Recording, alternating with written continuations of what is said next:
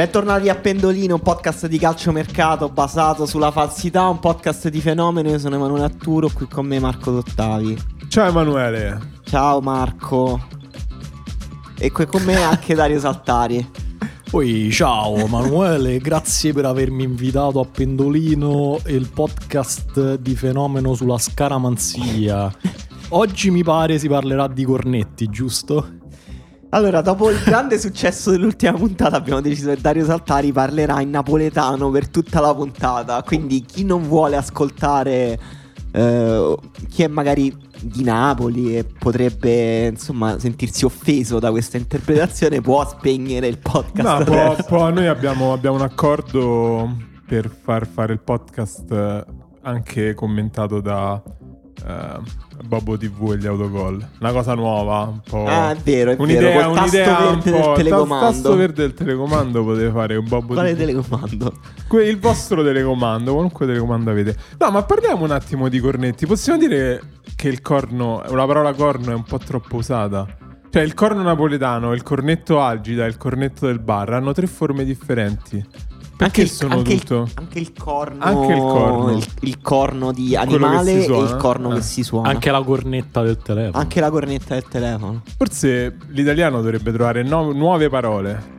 È che probabilmente. Sai che i- i- le culture sviluppano un lessico particolarmente vasto per le cose che hanno a cuore. Probabilmente noi non abbiamo così a cuore, nonostante sembri il contrario, né l- i cornetti eh, scaramantici, né i cornetti da mangiare, né le cornette telefoniche, né i corni di animale.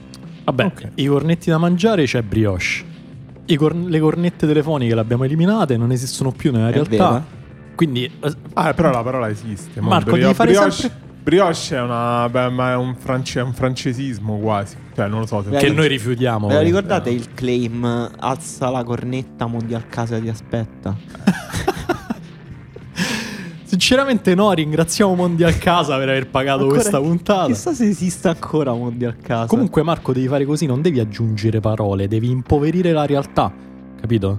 Devi Ok. togliere cose dalla realtà finché il tuo vocabolario non si Ah, adegua. prima di fare una domanda a Marco, io farei una carrellata di Norimberga sui mesi dell'anno. Gennaio, giustamente valutato, sopravvalutato o sottovalutato, Dario? Allora, grazie per questa domanda Emanuele perché ho letto tantissimi, tantissime critiche non giustificate per me a gennaio, che per me è uno dei migliori mesi in assoluto, quindi gennaio fortemente sottovalutato.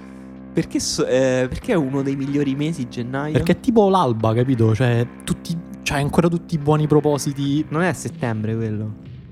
No, no, è gennaio perché è Mm. appena iniziato il nuovo anno, quindi dici che ne so, ah, quest'anno eh, andrò finalmente sulla vetta del Kilimangiaro.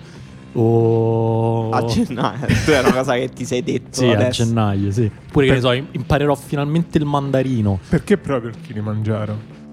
Non lo so, il Kilimangiaro perché cioè, la- l'abbinamento montagna-Africa mi ha sempre fatto Ah, una cosa esotica particolare. Mamma mia, una delle cose più razziste Eh, lo che so, abbiamo mai sentito. lo so, è vero. Marco, Per febbraio. me, ah, febbraio. Eh, febbraio sottovalutato. Pure, pure febbraio. No, per me gennaio no, figurati, anzi. eh, gennaio è una merda. Febbraio perché. Ma perché gennaio è una merda? Perché dicono Perché tutti è che più gennaio è una breve. merda? Il fatto che è più breve è una cosa positiva. Febbraio. Poi Sì. febbraio ha uno spettro più ampio di temperature. Cioè, comunque hai del- delle anticipazioni di primavera, però anche la neve. Eh sì, è molto vario. Eh, è pazzesco. Ah, la neve è pure qui a Roma presto arriverà, anche a Sì, gennaio. Sicuro. Marzo, Dario? Marzo giustamente valutato, Eh. che comunque il ritorno della primavera, banale, però alla fine è giusto, giusto così. Però insomma. ancora mezzo freddo. Poi c'è aprile, non ti scoprire, Marco. Aprile dolce, dolce dormire. dormire, Dolce sapevo, dormire sapevo, eh. Eh, e poi perché? No, a dolce dormire, ecco, una cosa che va riconosciuta a gennaio è che si dorme molto bene. Sotto il piumone Eh. non ti vuoi mai svegliare. Forse aprile dolce dormire perché per chi è allergico si deve prendere il cortisone, il cortisone fa sonnolenza e quindi Beh, bella dolce teoria. dormire. Bella teoria. aprile sottovalutato. Aprile sottovalutato. Sì. Addirittura. Vabbè, Sì, aprile comunque- è diciamo il miglior mese dell'anno. Eh, sì, comunque, sì, poi c'è la Pasqua che è la festa più sottovalutata No, di solito. No, la Pasqua è sopravvalutata, scusa. No, cioè, c'è no. una grande attenzione Beh, per una ammazza, cosa che è mangiare rispetto- uova soda, sode e salame. Eh beh, no, Due tra le due cose più buone in assoluto. Zero, zero. a parte no, Uova sode no. Emanuele, tu sei la persona che fa più uova sode che abbia mai visto. Perché sono in incredibilmente comode. Se, se uno mh, calcola la praticità, le uova sode sono un grande cibo. Però come gusto, cioè sono le peggiori uova che puoi mangiare. Qualsiasi forma di uova è migliore delle uova sode. Tra l'altro ieri mi hanno introdotto al mondo delle uova a barzotte che io non conoscevo. Ah, cioè a metà tra soda e alla coque. diciamo. Esatto. Beh, buonissimo. Devo dire buonissimo. Buono. Io devo dire che uova alla coque, miglior uovo in assoluto per me. Che ci infili la pagnotta di pane sopra. Eh, buono, buonissimo. Io aprirei un'altra parentesi se, se riusciamo. Siamo tornati a parlare di cibo? Che stavamo? Ri- rimaniamo aprile, su- aprile sottovalutato. Sottovalutato, Pasqua è sopravvalutato. Maggio sono d'accordo sopravvalutato. Sopravvalutato. Sopravvalutato. Perché è un po' tipo C'è il compleanno di Marco a maggio, tra È l'altro. per quello. No, scherzo. No, perché è un po' tipo il sabato leopardiano, capito? Cioè, stai già pensando all'estate. Sabato, vabbè, diciamo è, è bello, a meno che non sei leopardi e soffri depressione. Soffri depressione Chi è tutti che non i giorni. soffre depressione nel 2022, Emanuele? Eh, Questo cioè, è vero, questo è anche vero. Eh, questa è una- un'ennesima gamba tesa sul dibattito del bonus psicologo. no, vabbè, maggio sopravvalutato, giugno. Marco, Giustamente valutato. luglio, Dario? Boh, giustamente valutato. Fa troppo caldo già a luglio. Luglio fa caldissimo. Fa caldissimo. È disgustoso. Sì. Agosto, Marco? Sopravvalutato. Una Vabbè, ma chi è Peggior, chi è che peggior lo- mese dell'anno. Chi è che lo valuta bene? Settem- Dai, settembre, un sacco di diciamo, A parte i- gli agenti di calciomercato. No, vabbè, tutte que- sai quelle persone che Que- si fanno quelli le che vanno foto in vacanza. Esatto, vanno Le in vacanza e fanno le foto alle cosce con la Eh. spiaggia davanti, Mm. quelle cose là. Giusto. E chi va al Oddio, come si chiama lo stabilimento dove è crollata la Terza Repubblica? Il, il, il Eh, Papete, Papete. Papete. Vabbè, Papete sottovalutato. Sottovalutato. Se- Mo c'ha un brutto nome perché c'è andato Salvini, però prima era una Se, bomba. se volete invitarci al Papete per un live di Pendolino ad agosto, noi facciamo tutto agosto al Papete. Mamma mia, che in sogno diretta sarebbe. H24. Ehm, settembre, vabbè, sottovalutato, è chiaro. Eh, ottobre pure secondo me sottovalutato, eh.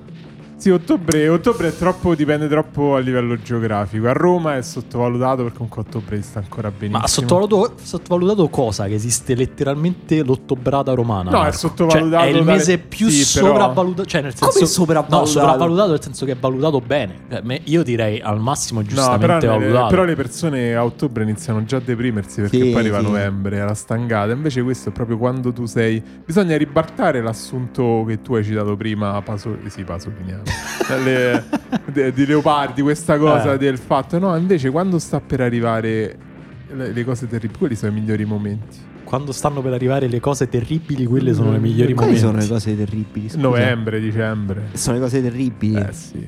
Pensavo la morte. Natale. Novembre sopravvalutato, dicembre... Non lo so. Sotto- sottovalutato. dicembre- Sottovalutato No, secondo me perché Natale. sopravvalutato. C'è il Natale che è sottovalutato. Posso dire, a me la cosa che mi fa impazzire di dicembre è che dura zero. Cioè, dicembre non, esiste. Cioè, è una Perché proiezione mentale. Eh, è incredibilmente intenso e denso di eventi. Sai, la relatività del tempo è legata anche a quanti eventi ci sono dentro. Eh, Eh, sì. Dicembre è ricco di Cioè, cose. inizia tipo il 2 dicembre e dici, vabbè, un sacco di tempo per fare i regali, ti svegli e sei è il 6 gennaio. E quanto ti sei divertito fino a quel Zero. momento? Pazzesco. L'ho Questa- passato in quarantena Que- questo è il tuo dodicenne che parla. Dicembre dura tanto quanto gli altri mesi. Cioè, è proprio una questione di tempo. Marco d'ottavi razionale questo. Esatto. Invece, no, hot take, gennaio. in realtà mh, una merda sempre, tranne quando vai all'università perché è il mese in cui comunque Fai gli esami. fai esami però non vai a lezione, cioè è un po' più mh, pigro come mese.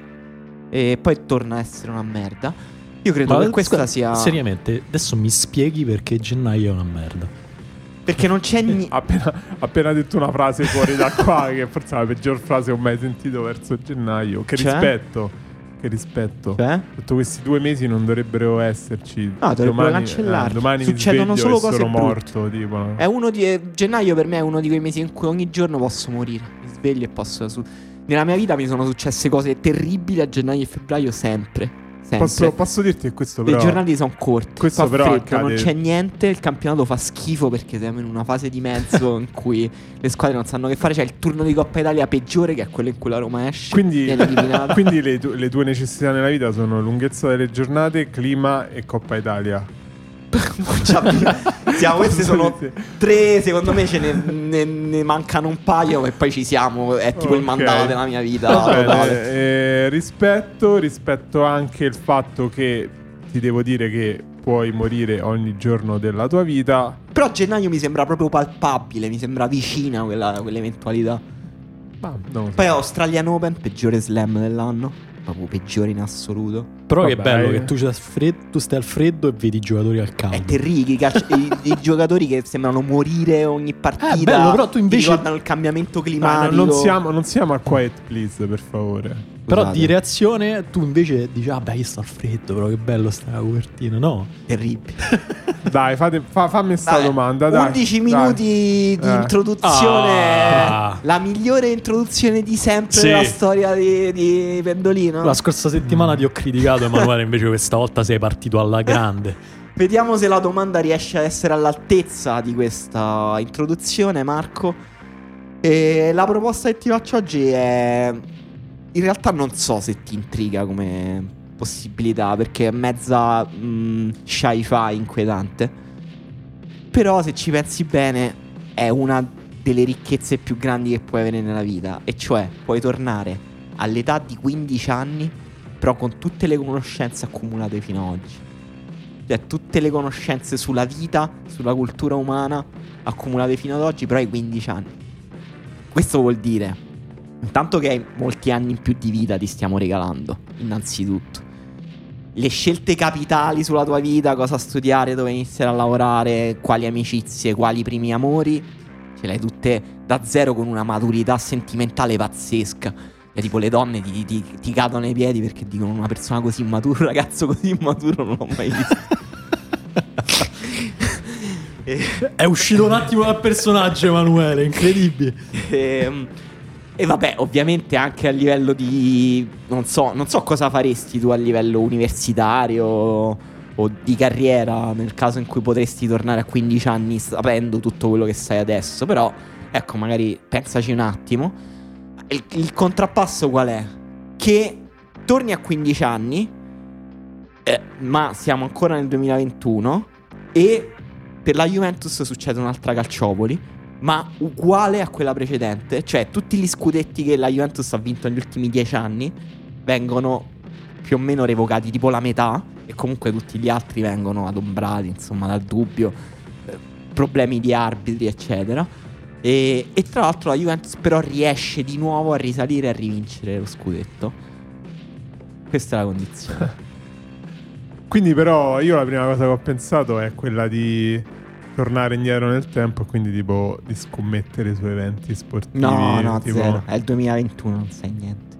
mm, quindi non ho un Non- vantaggio. Non, ho un vantaggio. Non è ritorno al futuro, Eh, Marco. esatto, questo. non ho un vantaggio competitivo sulla realtà, diciamo. Non ce l'avrai mai dentro questo podcast, Marco. In teoria ce dispiace. l'hai perché comunque sei un, un uomo di 34 anni nel corpo di un quindicenne. mi sembra. Però sei posso- la cosa più vicina all'Ubermensk che mi venga in mente. Però po- mm, non, non lo so perché non ho nessuna competenza reale, quindi avrei difficoltà a sfruttarle in Beh, maniera... però insomma hai costruito un, un orizzonte di pensiero interessante. No, no, vabbè, comunque gua- guadagnerei quella ventina d'anni che fa, fa comodo. Buttali Fa via comodo, no, no, è 19 vero. anni di vita.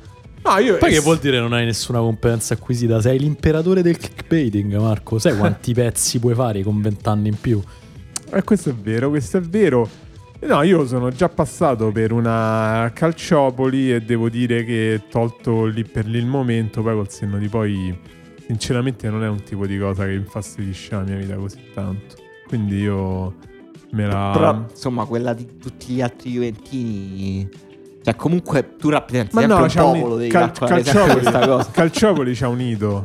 Le tragedie Mm, uniscono i Non lo so, popoli. vi vedo sempre un po' intesiti quando si parla di No, calciopoli. no, certo, non vabbè, quelle- è quella cosa, è quella cosa che rimane là, però ha creato... Eh, comunque questi ultimi dieci anni sono anche un po' figli di quel momento. Comunque io rivendico la stagione in B, i primi anni, è stato molto bello. Devo dire, io in quel momento avevo quasi smesso di tifare pre-calciopoli, perché comunque avevo vent'anni, avevo cose...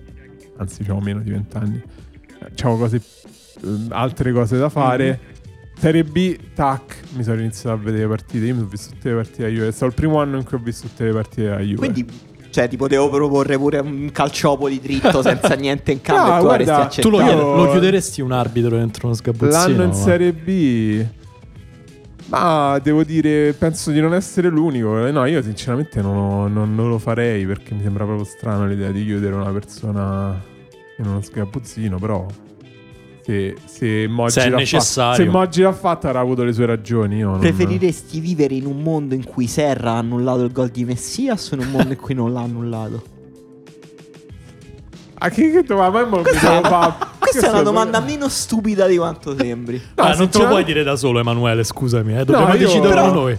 Ah, sì, d- dato che a me non, non cambia nulla perché non sono dell'Inter, quindi Infatti, diciamo, per per me se vince lo scudetto l'Inter o il Milan cambia veramente poco. interessante. No, io sono eh, Cos'era questo? Eh? Ah, non lo so. fai, fai come premessa. cosa è peggio per uno Juventino che vinca il Milan? cioè, io mi aspettavo, scudetto? eh, mi aspettavo che fosse peggio l'Inter del Milan per uno Juventino. Eh. Cioè, a, a regola, cioè, insomma, A regola, sì. No, però dovrebbe essere così. L'Inter è una squadra molto forte, a me se rivincono lo scudetto non, non Mamma c'è mia, che nessun palle, problema. no. pronto per la presidenza mia. della Repubblica, Marco No, Dottaro. però io invece direi, cioè io vorrei vivere in un mondo in cui Serra annulla quel gol perché secondo me dobbiamo sbattere la testa sul fatto che la fallibilità degli arbitri è, è infinita, enorme e non c'è niente di... eh, cioè per me non, non c'è un preconcetto, è semplicemente che si può sbagliare in maniera così eh, plateale e palese e lo fanno e lo possono fare tutti.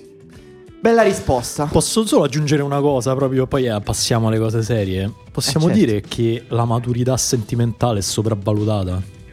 Bella, bella, bella presa di posizione. Cioè, bello eh, essere coscienti, autocoscienti, eh, però ti fa perdere anche quella frizzantezza un po' da di viverti i rapporti in maniera melodrammatica. Quanto era più bello viversi le storie a vent'anni, il dramma, il... Non so di cosa Mm, stai il parlando. io- mistero. Per me è ancora tutto così. non è migliorato di una virgola. Tutto. Ehm, comunque, sai chi ha parlato di amore, romanticismo, maieutica socratica negli ultimi giorni? Sono indeciso tra due nomi. Uno è, è Galliani, che Ah. sai che Galliani è mega Sì. romantico e mette sempre... Eh sì, super. E l'altro mm, è Silvio Berlusconi che pure è... Ah, perché Sull'amore- è candidato alla presidenza della Repubblica. Sì. Secondo te ce la fa Marco? No, Ok. No, in realtà no. È il nuovo direttore sportivo della Salernitana che si chiama Walter Sabatini. E le sue conferenze stampa sono. Come, come vogliamo definirle? Mm, come potremmo dire? Socratiche? Sì, sì, beh, interessante. E l'ultima conferenza stampa è stata an- ancora superiore alle precedenti. Quella è la cosa incredibile. Crepuscolari. Lui è, lui è un uomo crepuscolare. No, Un etrusco no, crepuscolare. Lui disse, che- però in questa conferenza ha detto che non è una Ecco. persona crepuscolare. Eh, perché è ancora un bell'uomo e si sente competitivo anche da quel punto Che è di vista. fatto di contraddizioni come tutti d'altra parte. Eh, quello sì, eh, un uomo contiene moltitudini. E mm, noi abbiamo raccolto le migliori frasi dell'ultima conferenza di Sabatini, no? Però, ehm, come dire, voi l'avete viste, eh, magari nella conferenza, magari le avete lette, eh, e magari non vorrete che insomma le leggiamo noi. Quindi abbiamo chiesto a un attore professionista di leggere le migliori frasi di Walter Sabatini per dargli la dignità poi lirica che meritano, epica, non lo so. Calciomercato come commedia dell'arte. No, ma qua stiamo sopra come nell'arte, direi che siamo a Shakespeare. Eh, Quindi io chie- chiederei a un grande attore come Daniele Natali di eh, raccontarci le migliori frasi dell'ultima conferenza di Sabatini. Io ho sempre combattuto nella tempesta. Solo gli inquieti sanno com'è difficile sopravvivere alla tempesta e non poter vivere senza. Ascoltate, toppe ai giornalisti non le faccio, ma non fate con me la maieutica socratica. La mia vita non è crepuscolare o in declino. Anzi, mi sento ancora un bell'uomo. Voglio soffrire fino all'ultimo e non dormire la notte. Non ho mai dormito negli ultimi mesi prima delle 4 del mattino perché la notte sto bene. Rispondo a messaggi che mi erano sfuggiti, polemizzo con persone che dormono e mi risponderanno dopo. Scrivo tutto quello che voglio, a volte anche cose invadenti. Alle 3.30 faccio la doccia, vado a letto, leggo un po' e dormo quando sono sfinito. Da quando ho questo onere psichico della Salernitana, a luna dormo stupendamente fino alla mattina alle sette. Significa che sono rientrato nella mia dimensione. Io vivo di stress. Sento una spinta emotiva impressionante e su quella farò affidamento perché so che l'emozione popolare sradica le sequoie. Rido.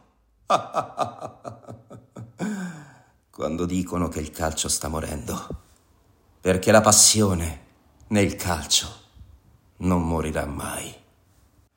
Io ora sono come un grande contenitore. Mi arrivano proposte e informazioni, ficco tutto dentro al sacco e so che alla fine da quella confusione emergerà una sorta di verità calcistica. Non ho mai una sola pallottola. Cerco sempre di tenere il tamburo della pistola carico.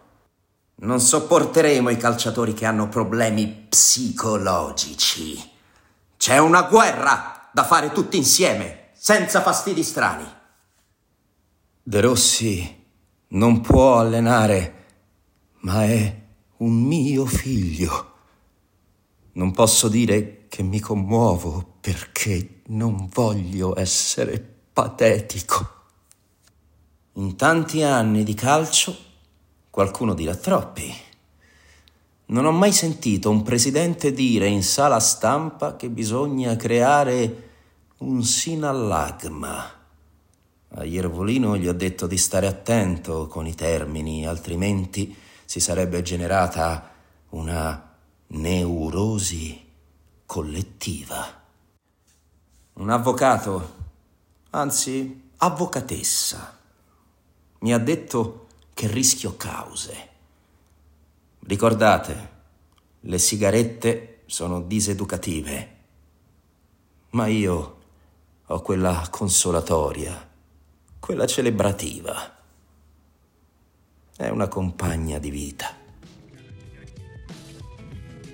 Ed eccoci tornati a Pendolino, un podcast fatto di molta scaramanzia, come dicevamo. Possiamo dire una settimana mm, scarna, moscia, poche- pochi movimenti, un po' statica, Marco. Eh, perché c'è stato il Blue Monday in questi giorni, Mm. quindi penso che procuratori, eh, DS e tutti quanti erano troppo presi con la loro vita personale per acquistare e- o vendere calciatori. Meglio Blue Monday o Blue Whale? E Blue Monday, Blue Whale non era una roba inventata, tipo una specie di complotto che tipo si suicidavano le persone, ma non Eh, mi ricordo. beh, bene. perfetto per Pendolino. Tipo una fake news in cui le Per persone me- a un certo punto si suicidano. Per me è meglio Blue Whale. Eh, beh, sì, pure per me. Almeno Cioè, comunque- il brivido, il Blue Monday non c'hai i brividi proprio, Sì, è sì. proprio solo depressione. Ah, è l'introspezione, il solipsismo, è il, è il mondo in cui ci stanno trascinando. Eh, appunto. Ma, Ma si sta bene, si sta, posso dire, si sta bene in questo nuovo mondo di solitudine. Ma quanto Guarda sarebbe bello se tutto Pendolino fosse letto da Daniele Natali? Eh, è vero. Senza nessuna interazione tra noi, solo Daniele Natali che legge le notizie. Mi, mi- mi- mi piacerebbe. Mi piacerebbe. Magari la prossima puntata. Prossima puntata potremmo fare un esperimento. Comunque, a proposito di depressione e solipsismo, visto che i calciatori questa settimana in Serie A non ci hanno dato grandi soddisfazioni, parliamo un po' invece di questo mini valzer delle panchine che è iniziato a muoversi a Genova. Quindi Lo possiamo potremo... definire il Blue Monday del valzer delle panchine? Eh, oppure non ci sarà un qualche ballo popolare genovese per definire questo valzer delle panchine che interessa soprattutto Genoa e Samp?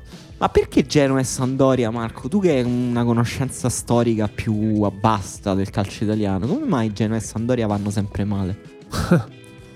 Perché, perché nei posti di mare non si può fare calcio. Perché la, la salsedine, quell'area di mare, ehm, colpisce il pallone. Cioè, il pallone non, non- non si, non si può giocare bene. Ok. Tu hai un sacco di teorie sui palloni comunque. vero. Marco. Come mai? Cioè, eh, te lo sei mai Perché- chiesto? Perché per tutta la vita ho incolpato loro delle mie scarse qualità calcistiche. Invece io sono una persona che si lamenta delle cose intorno, non di se stesso. Cioè, un modo Giusto. per. No, Quindi ma il ti capisco pallone- Il perfettamente. pallone è un, un buon oggetto con cui prendersi. eh. Comunque, a Genova continuano, provano ancora a provare a fare calcio e eh, anche se, come diceva Emanuele, con scarsi risultati. Eh, sponda Grifone, ehm, è finita l'era Shevchenko, è iniziata quella con Co, è finita l'era con Co, con il 6-0 alla Fiorentina, subito dalla Fiorentina. Si dice, anzi si diceva, sarebbe dovuta iniziare l'era, l'era Bruno Labbadia, o Labbadia, tu che sei un esperto di italo-tedeschi, come si La pronuncia? Badia, credo. Labbadia, che però ha lasciato Genova a quanto pare con il cerino in mano e quindi si riparla dei grandi ritorni come al solito del Genoa, da una parte Rolando Maran, dall'altro eh, Davide Ballardini. Che dire, cosa, cosa- cosa dobbiamo augurare al Genoa? La Badia, Scusa, Rolando Maran, Io, io credo che Davide Ballardini, Ballardini sia già a un record di ritorni al Scu- Genoa. scusatemi, sì, una- un'informazione. Chi era l'allenatore prima di Shevchenko del, del Genoa? Maran. Ballardini. No, Ballardini, Ballardini. sì. Oddio, cioè, calcola, Mm. eh, quando me l'hai chiesto ho avuto un vuoto. E eh, Ma- Maran però ha allenato da qualche parte quest'anno. no, No, non No, ancora. zero. Quindi può allenare Sì. proprio Poi è sotto, è sotto contratto ancora Maran. col Genoa. Sì. Che Pure strano. Ballardini è sotto contratto. Ma io ho una, ho una questione, è una battaglia che avevo già portato qui. Quella di dire perché prendere un altro allenatore quando puoi affidarlo a una persona X? Il Genoa con Shevchenko si era preso come vice anche Tassotti. Tassotti è storicamente il vice di tutti. Ma perché non si sono tenuti Tassotti? Che perché se- non hanno Che chiesto? senso storicamente il vice di tutti? È stato il vice di- del grande Milan di Ancelotti. Sì, però vinceva. era proprio l'idea del tipo vice che non, non diventava mai allenatore. C'era tutta la storia di eh, Berlusconi che disse con quel naso non può fare allenatore. C'era tipo questa cosa eh, che sembrava in realtà fortissimo come... Cioè che, che era un ottimo allenatore ma aveva deciso di non fare. Un po' tipo Gotti. Non voglio fare allenatore. Poi se l'hanno fatto fare allenatore è stato bravissimo. Non è bastato però.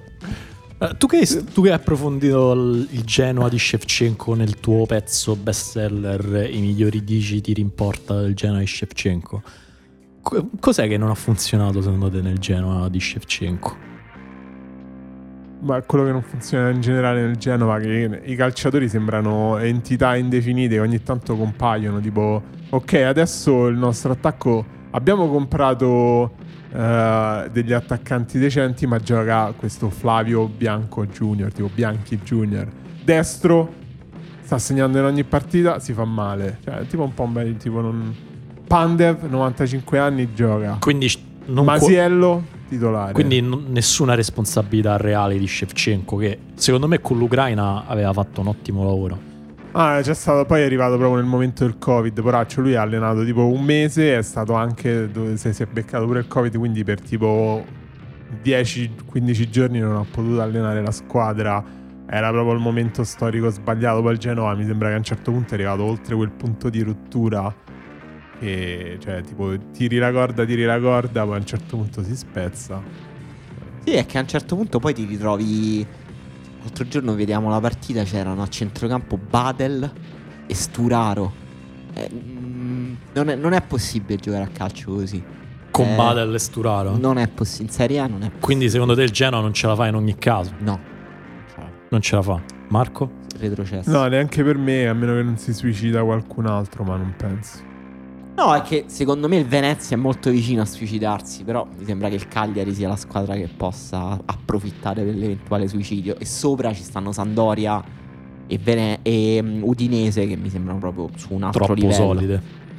Troppo solide no, però proprio molto meglio di tutte queste squadre di cui abbiamo parlato. Quindi è uguale, se arriva la Badia, se arriva Maran, se arriva. Ballardini. Ma devono prendere un allenatore per la Serie B del prossimo anno. Chi prenderesti per la Serie B del prossimo anno?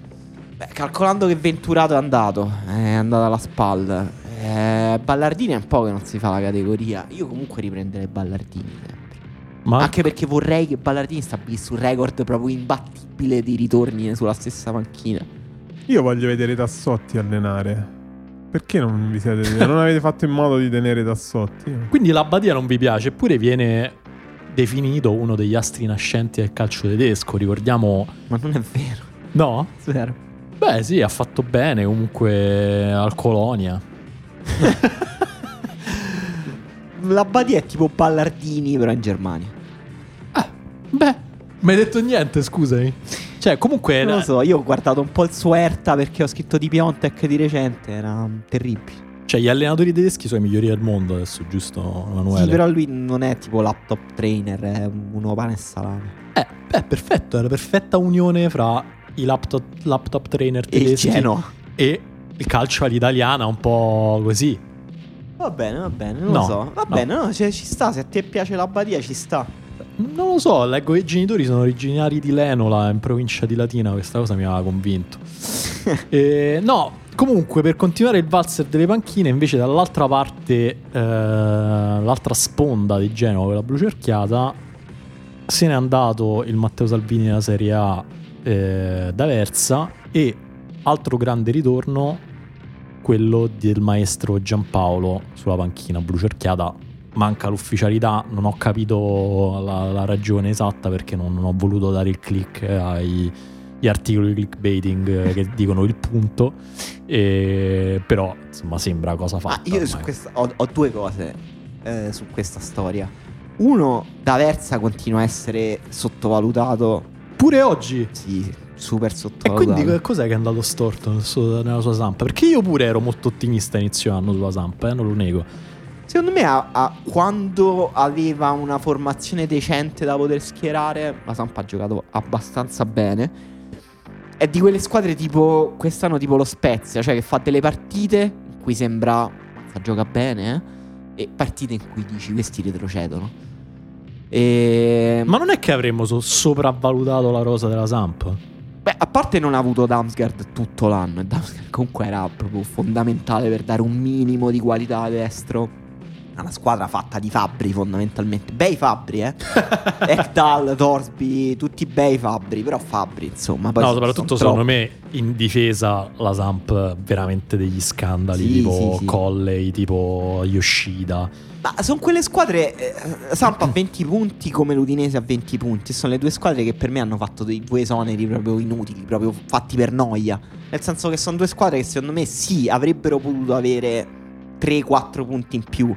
Ma se, se esoneri un allenatore per 3-4 punti in più e meno è.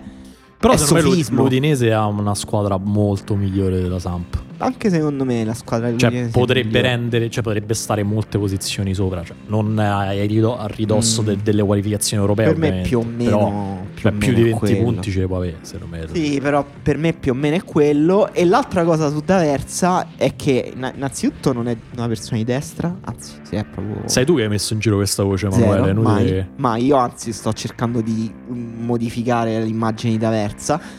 e ha lasciato una lettera bellissima alla sua squadra. Non so se l'avete vista, ricca di metafore letterarie. Ma la vogliamo far leggere a Daniele Natali? L'ha, l'ha Magari. lasciata, l'ha lasciata dove?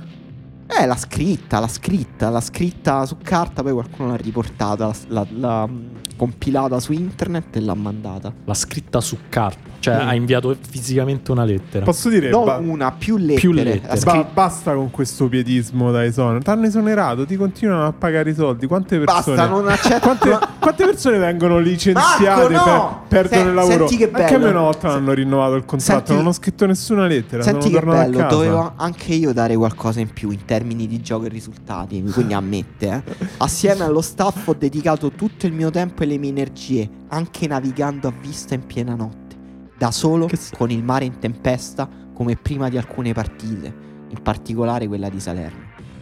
Speravo di farcela, ma non mi è stato successo concesso. Salerno? Per Io- ironia della sorte, proprio nei giorni in cui il calciomercato avrebbe potuto venirci incontro per limitare alcune indispe- indisponibilità e migliorare la rosa, oggi mi guardo intorno e vedo l'orizzonte. La Ah. solitudine è spesso come il vento, che allontana nuvole e pensieri negativi. Scendo dalla nave, ma dico ai marinai di ripensare alle loro virtù e alle belle partite giocate e vinte con la gloriosa maglia blu cerchiata. Due punti. Tornate a dare il 120%. Ringrazio Genova, la Sandoria e i suoi tifosi, auguro a tutti i migliori fortuni e lascio con amaro e dispiaciuto arrivederci. Cioè, D'Aversa nella sua testa, se incontrasse un gruppo di marinai tipo del 600, la prima cosa gli direbbe è date il 120%. Immagino i marinai pronti a imbarcarsi sulla caravella per, il, per il nuovo mondo. Cioè, sì, va bene, grazie D'Aversa. E l'altra cosa, e lo sai chi ha preso la Sampa a gennaio, no? Chi ha preso la Sampa? In prestito. Rincon. Ah, giusto che, che ritorna con Giampaolo. Sembra- Giampaolo sembra inseguire Rincon per costringerlo a fare il regista e a rompergli il cazzo, a dirgli di prima Rincon, di prima. Tra l'altro oggi ho letto anche che la Samp sta cercando anche di prendere Linetti. Perché sai che Giampaolo si riprende tutti i suoi giocatori in ogni Ah, squadra in cui va per ricreare questa Sampdoria del 2018-19 che chissà magari un giorno ci riuscirà. Tra l'altro, diciamolo, vabbè, su questo Marco non è d'accordo, ma io e Dario siamo proprio sulla stessa lunghezza d'onda. La Sandoria e Giampaolo non ha mai giocato bene. No, no, no, io... E intendo esteticamente, efficacemente ha giocato efficacemente. Ma allora, este- giocato esteticamente es- bene, mai. Esteticamente bene in Italia giocano tipo 2-3 squadre l'anno su 20. Puoi dire, cioè, tipo, cambia, non so sempre le stesse, non è che gioca sempre no, bene. però tra queste si l'Inter. diceva la, la Sandoria e Giampaolo.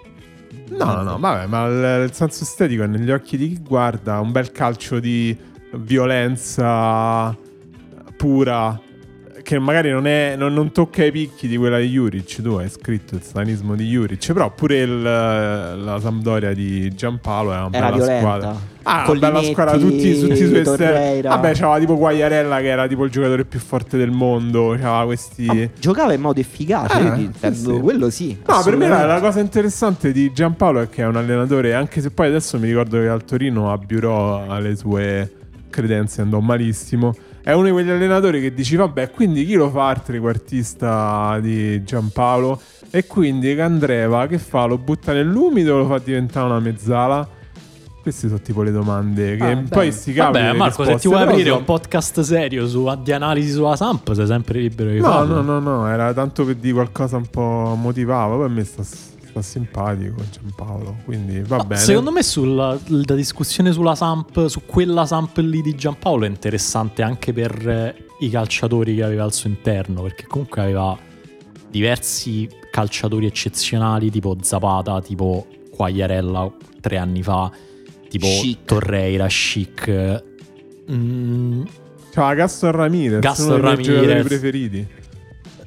Quan- cioè, quanto è stato merito di Giampaolo nel lanciarli e quanto invece sono quei calciatori che hanno un Vabbè, po' questa è una coperto- domanda, è nata prima, è nato primo luogo la Vabbè, gallina. scusa, non eh, sono le Marco, se non sei in grado nel ris- calcio. Va bene, va bene. Allora andiamo avanti al prossimo. No, secondo me lui era eh, molto bravo a valorizzare certi ruoli. Eh, tipo le mezzali e il regista funzionavano sempre molto bene. I terzini. Eh, comunque in fase difensiva lui Ah, lavorava hai detto bene. tutti i ruoli, manca solo No, il però per portiere. esempio, il tre quarti. Giampaolo non è riuscito a valorizzare nessun trequartista del rosa. Ramirez per me è peggiorato con Giampaolo. Bruno Fernandes, guarda, non commento per pietà. e, Ah, non, è- non erano due rette che non si sono incontrate. e Djuricic ha giocato molto meglio al Sassuolo di quanto ha giocato alla Sandoria. Questo è vero. Perché fanno un lavoro molto fisico e molto caotico i trequartisti di Giampaolo. Eh, Zapata era uno che doveva lavorare tantissimo lontano dalla porta. Gasperini, quando è arrivato Zapata, ha detto: Devo impararli a, a tirare da dentro l'area. Eh, questo è un po' un problema. Però è vero che ha avuto Quagliarella capocannoniere. Quindi dipende, ci stanno dei profili che funzionano e altri no. Ah, quindi tornando al presente, se la vera domanda è se dovesse retrocedere Giampaolo con la Samp in questo momento, dove potrà andare a nascondersi questa volta? Eh, Nel senso che, cioè, questa cioè, la domanda ca- seria No, è che secondo me non, comunque re- non retrocede. Eh, A un- casa dei Galeone pure lui. se dovesse fare un fallimento di questo No, tipo, no, cioè no, veramente la carriera di Giampaolo forse è seriamente finita. Eh. Ma secondo me non fallisce. Vabbè, a un certo punto le carriere, cioè le carriere degli allenatori possono fallire. Sai qual era no, la squadra perfetta per Giampaolo per come è costruita? Il Sassuolo di quest'anno. Era ideale, era fatta proprio a, a tavolino per Giampaolo con, con Scamacca e Raspadori davanti. Era perfetto.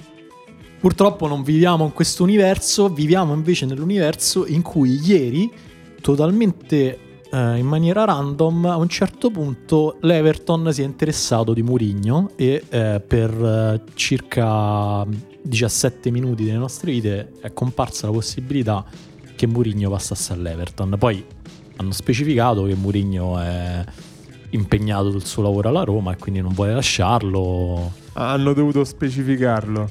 Penso, avete mai sentito di un allenatore che, cioè, che a gennaio cambia squadra allenatore così? Non lo so, adesso dovrei fare ricerca, Marco. Non, non- non mi viene in mente niente, però perché no? Alla fine è un lavoratore come tu mi insegni, è un lavoratore come un altro, no? Sì, sì, è un lavoratore che però in questo momento prende tipo 8 milioni dalla Roma e altri tipo 9 dal Tottenham. Eh, Everton, come, come si vive a Liverpool? Boh, se ne sta a Roma, ma che gli frega quello. E va bene, con questo abbiamo esaurito questo No, eh, argomento. voi dovete rispondere a questa domanda. A me, Cosa? sinceramente. Qual è la domanda? Non c'è Eh, nessuna domanda. guarda. Eh, voi volete che Mourinho se ne va, invece Ma vi tocca. Ma, dai, ma io sì. Sarebbe una, sarebbe una disgrazia categoricamente. assoluta Ma per che la Roma sì, perdere il proprio certo. allenatore in corsa. Tra l'altro, uno dei migliori allenatori della storia del calcio. Fino Quindi alla di che morte stiamo con parlando? José, Marco. Va bene. Ma andiamo Ah, il, agli suo, il suo affari. vice non, no, non è più Sacramento. Non c'è, chi è il nuovo vice di Mourinho? Foti, Foti ex Ah, centravanti lui, della L'ex Samp. presidente della Per, regina. perfetto, per me è perfetta, perfetta storia. Allenatore della Roma, arriva in Champions. Tra l'altro, collaboratore di Giampaolo Foti. Ecco, vedi, tutto torna. Eh sì. Va bene, ma eh, si sono mossi anche i calciatori in realtà. Prima Pochi vi ho fatto uno scherzetto, come si dice. Partiamo dal Newcastle che si rinforza perché dal Barley arriva Chris Hood. Incredibile. Che dire? L'ha detto pure Questa è la lui. prima notizia che noi abbiamo deciso Io di penso dare che in questo alcuni, podcast. alcuni giocatori inglesi dovrebbero fare come quelli brasiliani, cambiare il loro nome con un soprannome. Perché Chris Wood non è, non è credibile. Però ti- Cioè, no, non, vo- non sei riconoscibile in nessun Ti modo. devo, ti devo correggere, Emanuele, perché Chris Wood non è inglese, è neozelandese. Eh, vabbè, uguale. Australiani, vabbè, neozelandesi, sì, eh, inglesi, uguale. gallesi, tu- tutti loro. Tutti dovrebbero fare questa cosa. Comunque io allargherei ancora di più il tuo discorso e direi tutti i giocatori del mondo dovrebbero mettere un È soprannome e non il nome della maglia. Tanto Dai, però è, è Wood, solo cosa Wood è già un soprannome. Comunque È Chris solo Wood è meglio. il classico centravanti inglese, però neozelandese. Centravanti albero. esatto. Ah, nel senso che fa legna. Fa quindi- legna, sì, sì. No, la cosa, la, la cosa curiosa è che il, il Newcastle ha pagato la clausola rescissoria, a quanto pare esiste anche in Premier League. Non lo so ste- perché alcuni giocatori hanno le clausole rescissorie, altri no. Io so che in Spagna è È obbligatorio. obbligatorio, però qua siamo, qua siamo a Barney, che non so neanche dove sia in Inghilterra, immagino in un punto a caso dell'Inghilterra. E pure lui si è detto stupido che qualcuno ha pagato i suoi tipo quasi 30 milioni di sterline. 30 della- milioni di sterline per, Eh, Chris- cifra- per un giocatore che non e mi- sappiamo nemmeno che faccia. Mi, mi fa, mi fa mezzo ridere che comunque qua in Italia tipo ne- nessuno può comprarsi scamacca per cifre simili e loro si vanno a prendere Vabbè, Chris Wood, insomma, siamo no- noi che facciamo finta di non conoscerlo, ma è molto forte. Lo sapete invece che conosciamo bene? Mm. Il Tecatito Corona, che lascia il Porto e firma per il Siviglia e addirittura potrebbe esordire al derby contro il Betis. Ma quando c'è sto derby col Betis? Non lo so, non lo so, l'ha scritto qua Ma Marco, questo è io mi sbagliato, fido... Questa è sbagliata, Non- non informazione l'ho sbagliata. scritto Il io, derby non col Betis l'hanno io, giocato no. qualche giorno fa, è stato sospeso. Esatto, e c'era il Tecatito Corona in campo. No, non aveva fatto in tempo.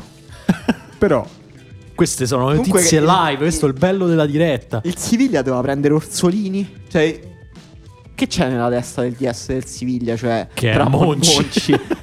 cioè, dice: Posso prendere Orsolini? No, il Bologna non me lo vende. Allora prendo il Tecatito Corona. Vabbè, parliamo sempre di una persona che ha fatto pubblic- cioè si è vantato pubblicamente di fare blackface quando ci fu la questione in Serie A. Ma Tecatito Corona o... No, Monci. Ah, Monci. Ehm, Ma mi, mi confermate che però Tecatito non è il suo vero nome? Tecatito è il soprannome Eh. che gli hanno dato perché giocava in questa squadra sponsorizzata dalla birra Tecate. Eh, questa cosa è bella o brutta perché comunque è molto amato come soprannome, però è proprio letteralmente il capitalismo che gli ha preso l'identità. Sì, addirittura Però, su, scusa, su non è- Transfermarkt è riportato come Tecatito Corona. Insomma, Transfermarkt è un po'... Eh, non è, mm, t'assicuro che non è il suo nome. È il, passa- è il passaporto dei calciatori, è tipo la, la carta d'identità. Però dei scusami, ma. No, Emanuele, tu hai detto, ah, il capitalismo gli ha preso l'identità. Però, cioè, non è per forza una cosa negativa se il capitalismo ti prende l'identità. Se il capitalismo ti, pre- ti- ti dà un'identità figa, cioè, se domani ti iniziano a chiamare The Rock, tu dovresti essere contento. Secondo me dipende tutto da quanto è buona questa birra. Amici, ascoltatori dal Messico, fateci sapere com'è questa birra Tecate. Tra l'altro posso... Do una delle mie opinioni per cui di solito vengo ricordato. La birra Corona sottovalutata. Andiamo avanti. Olympique Marsiglia preso con l'Asinac dall'Arsenal, contratto fino al 2023. Cioè, tipo, è già scaduto. Pazzesco, no? Le- le- mm, Già scaduto. il mercato dell'Olympique Marsiglia è incredibile. Io riprendo il tweet che ci ha fatto adesso Alberto Falcomer. Eh, proposta adesso della personalità targato Pendolino quale difensore dell'OM 6. Propost- promessa mezza fallita, cioè Saliba. Lottatore di MMA dal cuore d'oro, cioè Kolasinac. Promessa fallita, Caletazzar. Promessa fallitissima, Leonardo Balerdi. Corpo senza anima guidato da San Paoli tramite magia nera, Luan Perez. Tagliagole, Alvaro Gonzalez. Ma, Ma- Le- Leonardo esatto. Balerdi ha la versione discount di Berardi. Chi è? Ma, eh, dovrei Eh, no, conoscerlo, forte. ma non lo Balerdi conosco. sembrava fortissimo. Vabbè, io, io chiaramente mi prendo la promessa fallitissima, cioè Leon- Leonardo Balerdi. No, io corpo senza anima, vai. Eh, vabbè, sì. Eh, ma promessa mezza fallita è sempre una bella categoria. Comunque- non si sa se sei fallito o non fallito. William Saliba, promessa mezza fallita, mi sembra un po' dura, devo dire. Vediamo, dire. è il, primo anno che gioca titolare in una squadra, fondamentalmente. Si muove anche il Venezia, ovviamente. Vabbè, come, come potrebbe essere. Si muove solo il Venezia, direi. Preso il terzino Maximilian Ullman, contratto fino a giugno 2024. Un terzino che ha un nome di un attore di Babylon Berlin. Se non Ma- avete visto, Ah, bello. Eh, bella, bella chiamata. serie questa. tedesca eh, sugli anni precedenti Ma- all'ascesa del nazismo che vi consigliamo. Qualcuno di voi conosceva Maximilian Ecker, questo musicista cui io stavo in fissa, ma sembra che nessuno conosce la storia dell'umanità. Io conosco Team Maker. Invece no, Maximilian Ecker. Niente, andiamo avanti. Comunque, Vabbè, eh, ma Emanuele, tu che sei un esperto di calcio austriaco, eh, com'è questo Maximilian Parlaci un Ullman? po' di Maximilian Ullman. Esatto. allora, secondo me è un difensore mh, simile, ma eh, più forte e più carismatico di Schneck. Ok. E sh- non è lo- scarso, lo dobbiamo d'accordo? prendere al fantacalcio. Ullman? Ullman. No, no, il Venezia ha troppi giocatori, non sai mai quali gioca. Ah, tra l'altro Ullman è un amico ritrovato. L'aveva scritto proprio, sarà lo stesso Ullman, no, sarà un altro Ullman. Un amico ritrovato. Il libro, non, te l'hanno fatto ah, leggere ok, a scuola. no. No, Purtroppo no. L'unica cosa che ci dice Wikipedia è che terzino sinistro predilige giocare in fase offensiva. Quindi, prende- quindi prendetelo al fantacalcio. Esatto. E invece un giocatore di cui sappiamo forse pure troppo è Pedriccione che sbarca a Benevento. Marco, sottovalutato, sopravvalutato, giustamente valutato Petriccione. Per me sopravvalutato, ma non per colpa sua, perché questa somiglianza che è un po' fisica, un po' di gioco con Modric. Cioè, comunque, se ti paragonano a Modric, ti ha detto male alla fine. Però posso dire che è proprio bellissimo per quello l'esperienza Pedriccione che effettivamente somiglia a Modric ma ne è una versione totalmente degradata. Però posso dire, secondo me manco così degradata. Cioè adesso non lo so questi No, ultimi gioca mesi bene, cosa ha fatto per scusa, il se È bello, da, scusa, è se bello da uno- veder No, giocare, eh. però certo non è niente di trascendentale. Scusa se uno sta al Benevento e uno ha 40 anni è ancora il miglior centrocampista del Real Madrid. Però Va secondo bene. me inserito nel contesto giusto Pedriccione potrebbe No, no, no, ma rispe- rispetto Quindi sottovalutato. Secondo me è un po' sottovalutato, sì. Ok. Poi certo, se si ostina ad andare in Serie B e in squadre tipo il Benevento che giocherà Comunque la, la bombe a stagione mano. che ha fatto in Serie A non è Eh, male. eh no, infatti per niente. Ufficiale, River Plate conferma l'incorporazione di Maxi Pereira, cioè tipo è tipo un incantesimo di magia nera Queste l'incorporazione. sono, sono io che non ho voglia di tradurre dallo spagnolo all'italiano e lascio fare Google Translate. Quindi non trist- è tipo che era che morto l'hanno tristezza. Ma- resuscitato. L'avete visto quel tatuaggio di Correa Ah, sì, che ha sbagliato il che greco. ha sbagliato il greco? Sì. Un utente di Twitter ha segnalato il fatto che invece di scrivere libero ha scritto gratis Eh, sul suo polso. Però non possiamo sapere che non volesse davvero scrivere Infatti, gratis. infatti. È la rivincita di tutti quelli che hanno fatto il classico. Tipo Umberto mi ha scritto: Ah, adesso venitemi a dire che il classico non serve a niente. Strano. Ufficiale, l'ex Napoli Dumitru torna in Romania e reduce da, una, da un'avventura in Corea. Eh, questo è pazzesco. Miro è pazzesco. Che senso? Vi ricordate Nicolau aspetta. Dimitru? No, Sembrava aspetta, Sì, fortissimo, certo, sembrava certo. Cioè, fortissimo, centravanti Italia Under 20. Sì, sì. Eh, Stava al Suwon Blue Wings. Un'avventura in Corea del Nord o in Corea del Sud? Perché Co- cambia Corea, tutto. Corea del Sud, Ok, Corea del Sud ok. nel Suwon Blue Wings. E adesso è andato nell'Uttia Arad. Arad. Ok. Arad, posto brutto. Lei hai controllato, hai fatto fact checking su Perché No, Dumitru, tra l'altro, stato. è metà italiano, metà rumeno. Esatto. Cristiano Piccini risolve il contratto col Valencia e va alla Stella Rossa contratto biennale. Questo è pazzesco. Questa, Allora, questa notizia è strana da diversi punti di vista. Il primo, perché si continua a parlare di Cristiano Piccini? Nel Beh, senso stato- che certo da dove spunta? Perché è andato in nazionale a un certo punto? Eh sì, perché continuiamo perché, a parlarne? Perché l'Italia non aveva terzini destri. E ancora non è che ce li abbia Sì, proprio. però- Cioè, Di Lorenzo un po' Eh, rispetto per Cioè, Di comunque, Lorenzo. rispetto a Però ha Piccini giocato, siamo ha giocato in nazionale. A un certo momento era comunque era titolare nel Valencia, non è che era titolare nella Stella Ancora, Rossa. questo discorso mi fa impazzire, Marco. Che Ma vuol ho dire? capito, giocava bene. È Giocava andato alla Stella era- Rossa, quindi adesso diciamo, eh, sta la Stella Rossa. No, perché Cristiano Piccini era uno di quelli tipo che era una branda fisicamente. Appena molli un attimo dal punto di vista, la tua carriera è E il finita. secondo, il secondo aspetto strano di questa notizia è: ma la Stella Rossa non stava avendo problemi a pagare Sì, chiunque? è Com'è vero, possibile che adesso ha preso Cristiano Piccini? Vabbè, perché Vabbè, non, però non- non non gli paga paga solo lo stipendio. Non so quanto stipendio prenda Piccini, insomma. no. Vabbè, strano. Genoa, Biraschi va in Turchia, lascia una seconda pelle, spero di tornare. Vabbè, questa notizia l'avevamo data, però c'è anche la nota emotiva che giustamente Eh, abbiamo mo, mo è ufficiale, noi l'avevamo data e Eh. comunque va alla, squa- alla squadra turca che tutti conosciamo. Cioè- Che abbiamo imparato ad amare. Eh, ma che tu ancora non hai imparato a Eh, pronunciare, infatti se non, non, la, sbaglio. non la pronuncio. Io pure sbaglio spesso. E, mm, Crotone ufficiale, Lawrence Serpe è un calciatore rosso-blu. Eh, questo è un bel colpo. Lawrence Serpe Però era anche ne avevamo già parlato. Sì, sì, ne avevamo parlato. E- ed Nome è- più Harry Potter del calcio? È il mio, il mio giocatore preferito. Non l'ho mai visto giocare, non l'ho mai visto in faccia. Ehm, però è già il mio giocatore preferito. Leggo che ha fatto il suo esordio, tra l'altro, sostituendo Biraschi. Ah. Eh? Che gancio che ti ho trovato. E, e tra l'altro ha una madre olandese. Sì, perché Notizie lui era... che non ti serviranno no, a niente, Lui, Marco, era, lui, era continuare il rosso, lui era rosso-blu anche prima perché stava a Genova, mo al Crotone, rimane rosso-blu, forse ha un amore particolare per questi due colori. Chi lo sa? Pazzesco. Quante notizie inutili stiamo dando in un'unica puntata. Magnani Sampdoria è ufficiale, niente Sassuolo Verona per lui. Eh, perché... Ah, niente Sassuolo Verona Eh, per lui, sì. ok. Però ieri era in campo durante Sampdoria Juventus. È incredibile, la Sampdoria sembra fare un mercato sui difensori cercando di comprare i difensori più lenti del calcio.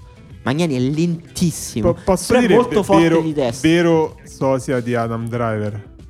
Magnani. Magnani, più No. di Tonali, perché Tonali Chiaro. c'ha solo non c'entra sguardo- niente Adam Guarda, Driver guarda, Magnani. C'ha lo, stesso, c'ha lo stesso fisico di persona che ti potrebbe rompere con due mani. Sì, Ma a parte Adam Driver non è che c'ha sto fisico. No, non c'è sto video. Vatti a vedere Adam Driver. Ma è no, mega sei pompato. solo- sei È solo- mega pompato Adam Driver. Sei Era solo- un marine. Sei solo Era plagiato un marine. dalle donne eterosessuali che ma hanno no, questa ma che mi fantasia. dice? No, ma Adam che Driver. mica l'ho paragonato a Magnani, mica l'ho paragonato Magnani a non somiglia per Manganelli. niente ad Adam Driver. no. Che stai dicendo? Comunque Magnani a un certo punto mi ricordo tipo due stagioni fa era il miglior colpitore di testa della Serie A. E poi cos'è successo? No, è ri- probabilmente rimane un ottimo colpitore di testa, però non sa fare nient'altro. Pure- anche pure perché nella Adam- vita non è che è una cosa che ti serve Pure Adam. Driver. Ho scritto, ma- ho scritto Magnani su Google Foto e giustamente è pieno di foto di Anna Magnani, ma c'è una foto di ma c'è una foto di Gian Giacomo Magnani che è L'altro che nome questo- pazzesco è Gian Giacomo. Gian Giacomo, nome mm, fenomeno bluff. No, fenomeno. Fenomeno. Io, io lo sai chi chiamerei Gian Giacomo? Il mio gatto. Eh, beh. Pensa che bello chiamare Gian Giacomo. ps, ps, ps, Però sai qual è? qual è il, il nomignolo di Gian Giacomo? Cioè di Gian Giacomo Magnani o No, di Gian Giacomo in Gian- generale? come viene abbreviato Gian Ah, Giacomo? no. Giangi. Giangi. Brutto. Strano, sembra un personaggio di un medico in famiglia. Sì, anche di, tipo di vacanze di Natale. Sì. Il Giangi. Esatto. Salernitana, Aia firma per la regina e arriva Iervolino Junior. E si gode. Come calciatore. I- Italia at its best. Cioè, come calciatore Sì, Iervolino il Junior. nipote Bello. del presidente della Salernitana, non il figlio, il Ma si nipote. chiama proprio Iervolino Junior. No, non si chiama Ah, Iervolino ok, Junior, ok, no, si no. chiama Iervolino, però è il, è il nipo, effettivamente il nipote del presidente della Salernitana. Il Como piazza il colpo dalla Spagna. Alex Blanco arriva a titolo definitivo dal Valencia. Blanco, Marco. Ma chi è Alex Persona Blanco? realmente esistente o persona sì. creata da te scrivendo su questo G-Doc? No, no, no, persona esistente. C'è anche una gag di presentazione, però non ho visto perché avevo altro da fare. Però è questa, questa, questa specie di strano cortocircuito per cui passi dal Valencia al Como. Comunque, Se cerchi Alex Blanco su LinkedIn usciranno un sacco di professionisti interessanti nel mondo della consulenza. Phil Giagelka firmerà per lo Stoke pazzesco. dopo essere stato costretto a lasciare il derby a causa dell'embargo sul trasferimento, con Wayne Rooney furioso per la partenza del suo ex compagno di squadra dell'Everton e dell'Inghilterra. Mi è venuto un embolo per leggere questa, Questa notizia è pazzesca. Jagielka quanti anni ha? È incredibile, lo prendeva al Fantasy Premier League, era già vecchio e non faccio il Fantasy Premier League da almeno 10 anni. Jagielka, altro bellissimo nome per un gatto. Eh, è vero. Sì, comunque pazzesco ed è tra l'altro penso sia molto più vecchio di Rooney che oggi fa cioè che oggi da anni fa l'allenatore. Eh, Da adesso- anni, insomma, pure lui, Beh, pure da- Rune si è da almeno due anni. tardi. Comunque Jagielka ha 39 anni. Eh, è pi- quindi più anziano di Rooney, ufficiale. Mm. Rooney credo abbia 36 anni se non sbaglio. Vabbè, i difensori invecchiano meglio. 36 anni, perfetto. Ma eh, però, eh, cioè, comunque è andata allo Stoke. Eh sì, Comunque Stoke, sì, Championship, però. alta championship Eh. se non sbaglio. Sì. E poi scusami Marco, cioè, ci sai raccontare questa notizia dell'embargo sul trasferimento? eh, vabbè, perché il Derby County è tipo sull'orlo del fallimento. Ad esempio, tipo, gli hanno dato una roba come 21 punti di penalizzazione in campionato. Perché? È per tutte questioni di fall- cioè tipo che non paga, Non paga. queste cose così. Ah, problema. Per- Dici solo in Italia succedono queste cose? E no, invece succedono anche nella E godi tu Marco, No, godi. no, no, a me dispiace perché io sono un grande Marco, ma fan appena fatto un tweet dell'Inghilterra. su Anna Magnani e Gian Giacomo Magnani. E questa è la, la professionalità che Questa metti è- in questo è la podcast. Che cazzo stai facendo? Ma tweeti mentre cross, registri, cross, scusa. cross Ma forse medialità. Dobbiamo, forse dobbiamo sostituire Marco in questa I nostri eh? ascoltatori ascolteranno Pendolino e poi torneranno al tweet e il loro cuore avrà un piccolo balzello di felicità. Quanto Secondo- sarebbe bello avere Phil Giagelka al posto di Marco Dottavi. Eh, a quello Pendolino. sì, quello Secon- secondo te può essere una gag meta abbastanza divertente per la prossima stagione di Londini fare la serie sulla truccatrice di Gian Giacomo Magnani? Gliela- la- possiamo proporglielo, vediamo. Una bella idea, una bella idea. Se no la facciamo noi. José San Roman è un nuovo calciatore del Lavello, ma non quel Lavello, l'USD Lavello. Questo grande gancio creato da Marco per Marco. Per l'angolo più amato dalle persone che non sanno come divertirsi, l'angolo ma non quel. Marco. Però, Eh, però scusami, innanzitutto, scusami, Lavello è fermiamo. meglio quel lavello o l'USD lavello? Io mi sembra che noi abbiamo già parlato del lavello. Sì, che, tu sì. avevi da- che tu avevi dato nelle Cinque Terre e invece in Puglia. Ma la cosa, No. la Come- cosa strana. No, no, no, allora qua abbiamo. La cosa addirittura strana, ha fatto un errore del genere. Sì, no, pazzesco. sì. no, Strano perché Seco- a Pendolino non si fanno mai no, secondo errori. me era Lavagna. Che Ah, non è, è nelle vero. Cinque È Terre. Eh no, tu pensavi a Lavagna, ma era Lavello perché Lavello. ma Lavagna non è nelle Cinque Terre. È tipo, era quella la cosa, se non Sì, sbaglio. pure- credo No, Lavagna vuole è- dirlo, ma Lavagna Lavagna è non è nelle vicino, cin- non è, è nelle vicino. Cinque Terre, ma è vicino. Mentre Sì. Lavello è proprio da un'altra parte, Lavello ovvero è- in Puglia. Ok, io non mi ricordo Ma la che cosa tipo strana è cos- fatto. che vabbè. cos'è San Roman? È un ex giocatore del River Plate che va a giocare nell'USD Lavello. Com'è possibile questa cosa? Persone che abitano a Lavello, perché il sito dell'USD Lavello ha dato questa notizia piana, come se fosse tipo... abbiamo preso un ex giocatore, non è neanche scritto, abbiamo preso José San Roman. José San Roman ex giocatore di eh, River Plate, Tigre, San Lorenzo, Real Saragozza, Godoy Cruz, Arsenal Ah, il Saranti, Cruz è tornato. Huracan, Ado Denag, Newell's Boys e fa tutte le squadre di Pazzesco. eh, Atletico Tucumán. Questa squadra neanche la Atletico pronuncio Tucumán è uno perché dei nomi più belli di squadre comunque. una squadra chiamata Mitre, Mhm. l'All Boys. Strano, comunque tipo stava in Argentina e adesso va a giocare nel Lavello in Puglia. comunque Che cosa vuoi dirci, José San Roman, per favore? credo che Lavello abbia delle connessioni con l'Argentina perché leggo che qualche giorno fa ha preso anche sempre l'argentino Facundo Onraita, un centrocampista classe 1993, pure qui strano. E, mm, Lavello che tra l'altro gioca nel bellissimo stadio Franco Pisicchio da 2200 posti. Ma eh, Va Marco, bene, detto questo, arriviamo finalmente al. Era angolo, rubrica? No, angolo, angolo, Angolo. ma non quel. Partiamo subito con eh, acqua all'NK Istria. Ma non quella qua che forse vi ricorderete per averlo Vabbè. visto giocare a Torino, Parma, Empoli. Vi ricordavate? A qua io me l'ero forte, scordato. molto forte. Io me, me l'ero proprio scordato. Si chiamava. ne- Neanche mi ricordo come si chiamava. Come si Afrie, chiamava? Afrie Acqua. Bravo Emanuele.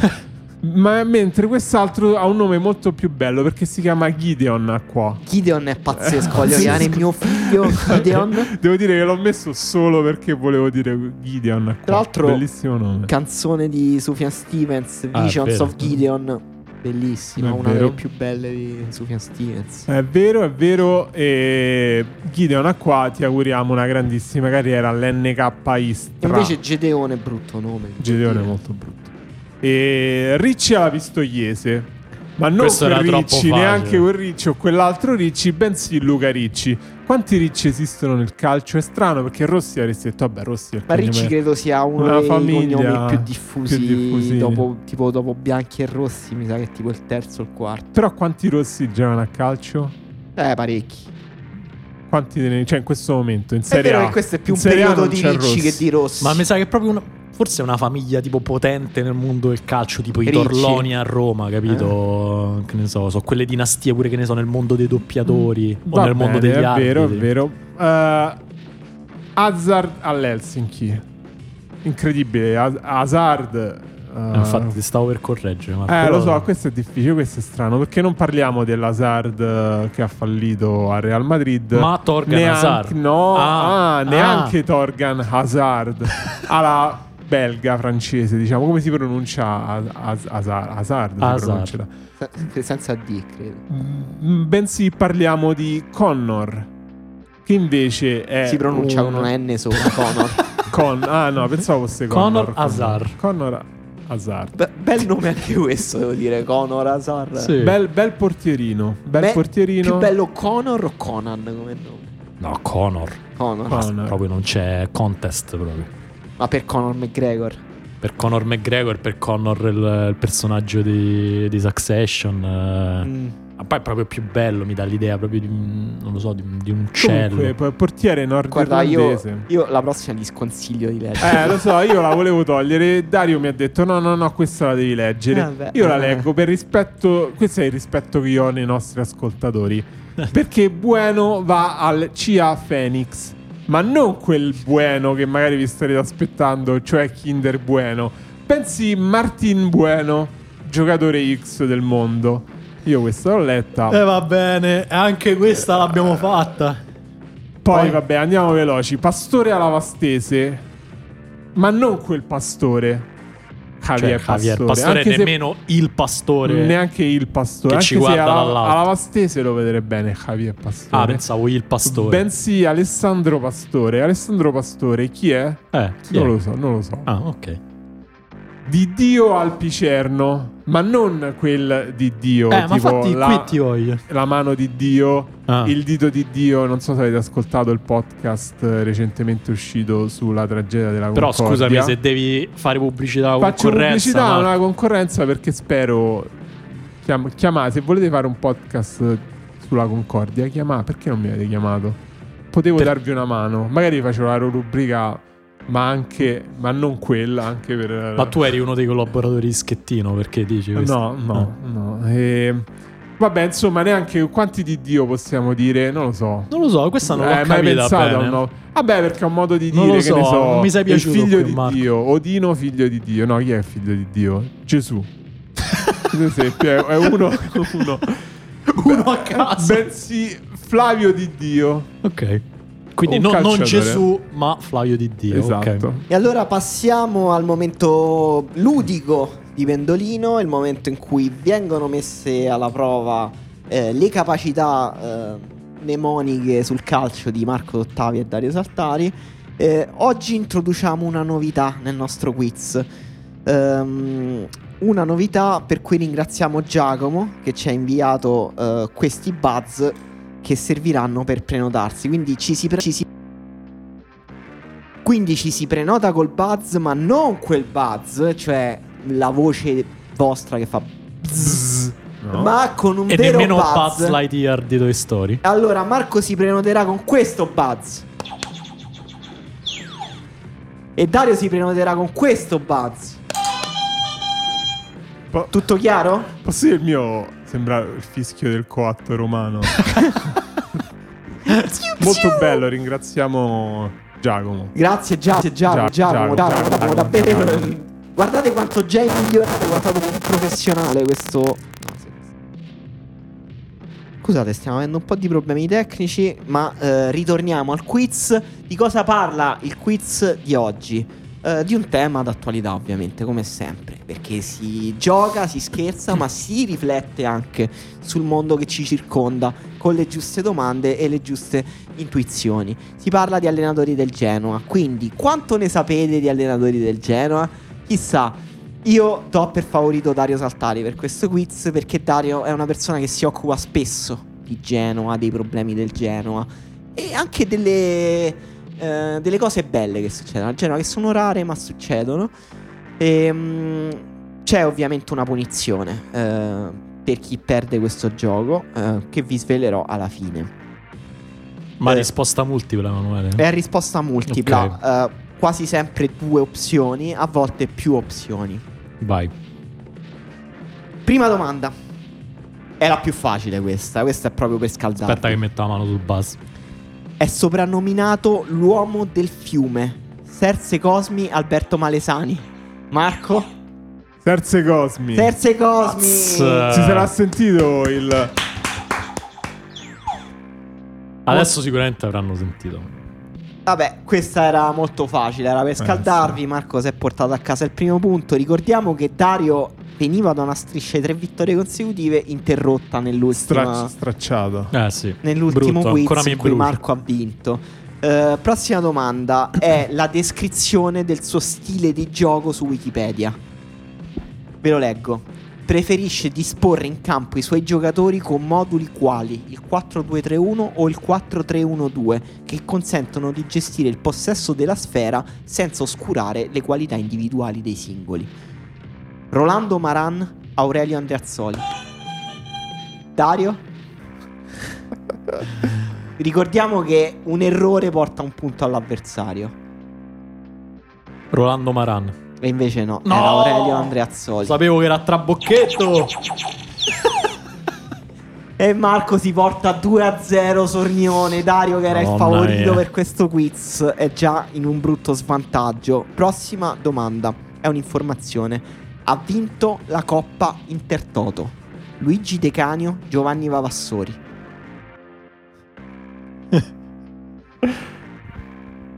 Marco, secondo me la sai questa. eh.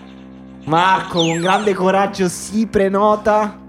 Giovanni Vavassori. Errore, Luigi De Canio. Ah, Come godo. Punto, punto per Dario Saltari che accorcia 2-1 per Marco. Con quale squadra ha vinto? Udinese. Eh, hai detto un nome a caso, potevi pure Giovanni. nel 2000. Eh, ha vinto da giocatore una coppa anglo-italiana. Giovanni Vavassori, Davide Nicola. Dario? Vavassori. No, invece no, Davide Nicola. Ma abbiamo sbagliate tutte fino adesso sbaglio. Nel 95. Quindi 3 a 1 per Ma come nel Marco. 95? Ancora c'era la Coppa Anglo È Italiana nel pazzesco, 95. È pazzesco, questo infatti era bella a trabocchetto perché Vavassori è vecchissimo. Eh, invece. infatti, so, so subito Eh, eh, questo era a trabocchetto. Eh, alcune sono facili, altre sono difficili. Questa è più facile. Mm. È un'informazione anche questa. Siamo 3 a 1 per Marco, ricordiamolo. Però Mar- eh, Dario può recuperare. L'informazione è: ha bonificato una palude in due mesi ricavandone un terreno coltivabile. Cesare Prandelli, Davide Ballardini. Dario? Eh, devo rischiare. Davide Ballardini. E Davide Ah! Ballardini! Vabbè, scusa- scusami, ma questa è la cosa più mussoliniana, mussoliniana che io abbia mai sentito No, dalla persona Tra l'altro di una più pers- mussoliniana Esatto, di una che pers- assomiglia. No, no, somiglia, sì, persona che somiglia, assomiglia, somiglia. effettivamente. Ballardini, tra Solo a livello No. estetico, un po' Io, cioè io un poste. Conosce- Ballardini a casa ce lo vorrei avere. Ecco, dai, sinceramente. cercali da sole, dai, Esatto. la cuffia in testa. Qu- Quante persone nella storia del nostro paese hanno bonificato qualcosa? No, Ballardini allora, chi- e Mussolini. chi conosce-. Chi conosce un po' il personaggio Ballardini sa che Ma ha come, come una- si bonifica? E che cosa ha fatto? Evidentemente tu non conosci il personaggio Ballardini, Marco. Mi dispiace. Era, era un terreno No, che non no, era no. buono a niente, lui l'ha reso coltivabile. Chi conosce un po' il personaggio Ballardini sa che ha una passione contadina. Suo nonno si chiamava Primo, faceva il contadino, lavorava la terra. Una persona Ah. incredibile, una delle mie persone preferite nel calcio. E infatti spero che ritorni al Genoa. 3 a 2 per Marco, però Dario ha accorciato. Dai, dai, Altra dai. informazione: non ha mai giocato nel Siviglia da giocatore. Cazzo? Tre nomi: Tiago Motta, Ivan Juric, Abdullahi Conco. Marco? Questa la sa Marco sicuro. Complimenti Marco, No, dai, bravo. Bravo, dai, questo 4 a 2 te lo sei meritato, complimenti. Tiago Motta. È giusto, Ah. Tiago Motta non ha mai Ah. giocato in Siviglia, cosa che invece è successa sia a Juric che a Conco. 4 a 2, bella risposta perché questa era a media difficoltà. Eh, eh. sì. Beh, insomma, non era f- semplicissima. Era facile, questa era facile. Insomma, eh, altra informazione, 4 a 2 per Marco, ricordiamo, non ha mai allenato il Crotone. Ok. Che. Dovete eh, scegliere un nome tra questi. Ivan Juric, Pasquale Marino, Giampiero Gasperini, Francesco Guidolin, Serse Cosmi. Catroia. Marco Guidolin. Guidolin. Porca troia, la sapevo questa. Eh. La, la mano è più importante del Eh, è cervello. vero, è vero, Eh. Marco, c'hai super ragione. No, quasi tutti gli allenatori de- del Genoa hanno allenato il Crotone. Questa è una citazione, dovete indovinare chi Quindi l'ha detto. 5 a 2 stiamo. 5 a 2. Mm. C'è la possibilità un po' Di recuperare. di recuperare. eh? Oh, quante cazzo di domande sono? è, è un mondo Eh, infinito. Vabbè, vabbè, sì, sì. Eh, questa è una citazione. Eh, I miei vini sono come Rui Costa, Batistuta e Cannavaro. Lo ha detto Alberto Malesani, Andrea Mandorlini. Dario? Uh, Questa è facile, eh, devo dire, questa è una delle più facili. Allora, Se- se talme- la sbagli ti meriti di No, perdere. il fatto è che è ta- talmente facile che potrebbe essere Dai, non trabocchetto. stiamo qua a fare discorsi. Dai, la risposta, se è giusta è giusta, è sbagliata è sbagliata. Marco, te che risposta daresti? Eh, sì. Dico Alberto Maesani. Alberto Manesani. Ah, però Mamma hai, detto. Dai, eh, dai, basta. dai, sì, certo. Altra, altra domanda. Ha allenato il Mantova. Ivan Juric, Andrea Mandorlini. Mandorlini. Errore. No! pieno. Come possibile? È Juric che ha allenato il Mantova. No, Oddio, sono guarda- quasi uomo- sicuro che Mandorlini ha allenato- Guarda, la tua, la tua sicurezza mi stupisce al Sì, punto che sì. ricontrollo. Ah, può essere che ha allenato il Modena e non il Mantova, ma stiamo lì Allora, Mandorlini. vi leggo la carriera dei Mandorlini. Manzanese, Ravenna, Triestina, Spezia, Vicenza, Atalanta, Bologna, Padova, Siena, Sassuolo, Cluj, Verona, Genoa, Cremonese, Padova. Vabbè, senti, ha allenato tutte squadre vicino a Mantova. Eh, lo so, infatti- Vicenza, eh, Atalanta, Questo Padova, infatti era difficile Sassuolo. perché Mantova effettivamente è un po' Ma difficile quando ha da allenato il Mantova. Juric? Vabbè, Eh. pazzesco. Ah, la, la- la vera, la vera questione qua, infatti, è quando Juric ha allenato Ma il quando? Mantova. Quando? Ma forse ci ha giocato al Guarda, Mantova. eh, io lo sapevo perché ho scritto su Juric, è un tifoso del Mantova, mi ha scritto in privato, mi ha detto, mi ha fatto molto piacere leggere il tuo articolo, mi ricordo dallo stadio i difensori avversari preoccupati ogni volta che dovevano lanciare per il pressing del Mantova. E quindi niente, Dario ha perso di nuovo e di nuovo quindi la penitenza spetta a Dario. la penitenza è molto più blanda de- della scorsa. E mm, la penitenza è leggere come fosse un testo, quindi una lirica, diciamo, eh, una canzone degli FSK, eh, band. Posso, posso dire, pe- per me è peggio di quella dell'altra volta. Comunque, ho vinto. La, la ne canzone non è tutta, è solo una parte, la seconda parte della canzone, gli FSK, ricordiamo, eh, diciamo, gruppo trap eh, lucano. Eh, la canzone si chiama Snitch e Impicci.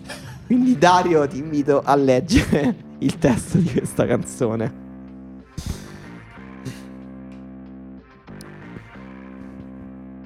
Voglio avere soldi in tasca. Lei fuma sopra i miei rasta. Big Rax dentro la banca brucia lento il mio back, non c'è. Nella mia, nella mia gang chi parla Eh. è occhiali Ditrecht in palla. Il tuo chain è ferraia, non sei FSK, non sei una canaglia. Non voglio snitch nel gang. Quando l'ho fatto pensavo al guadagno. Non voglio snitch nel gang. Quando parlavo, chi stavi ascoltando? Non voglio snitch nel gang, stiamo pensando al cash. Tutti gli sbagli li sto pagando. Tornare indietro, no, non posso farlo. Oggi un nuovo Moncler. Mi alzo, ripiano alto, come il Monte Bianco, bianco, ma più fresca in tasca. Ogni mese un nuovo Moncler. Mi alzo di grado, un anno quasi maresciallo. Non dirlo se poi non puoi farlo, alla fine l'abbiamo rapinato. Bang, bang, bang, bang. A ogni giorno è come se non vivo prima. A malapena cammino. Ho preso quella roba viola. FSK più Gigi Coparema. Siamo la trap in Italia.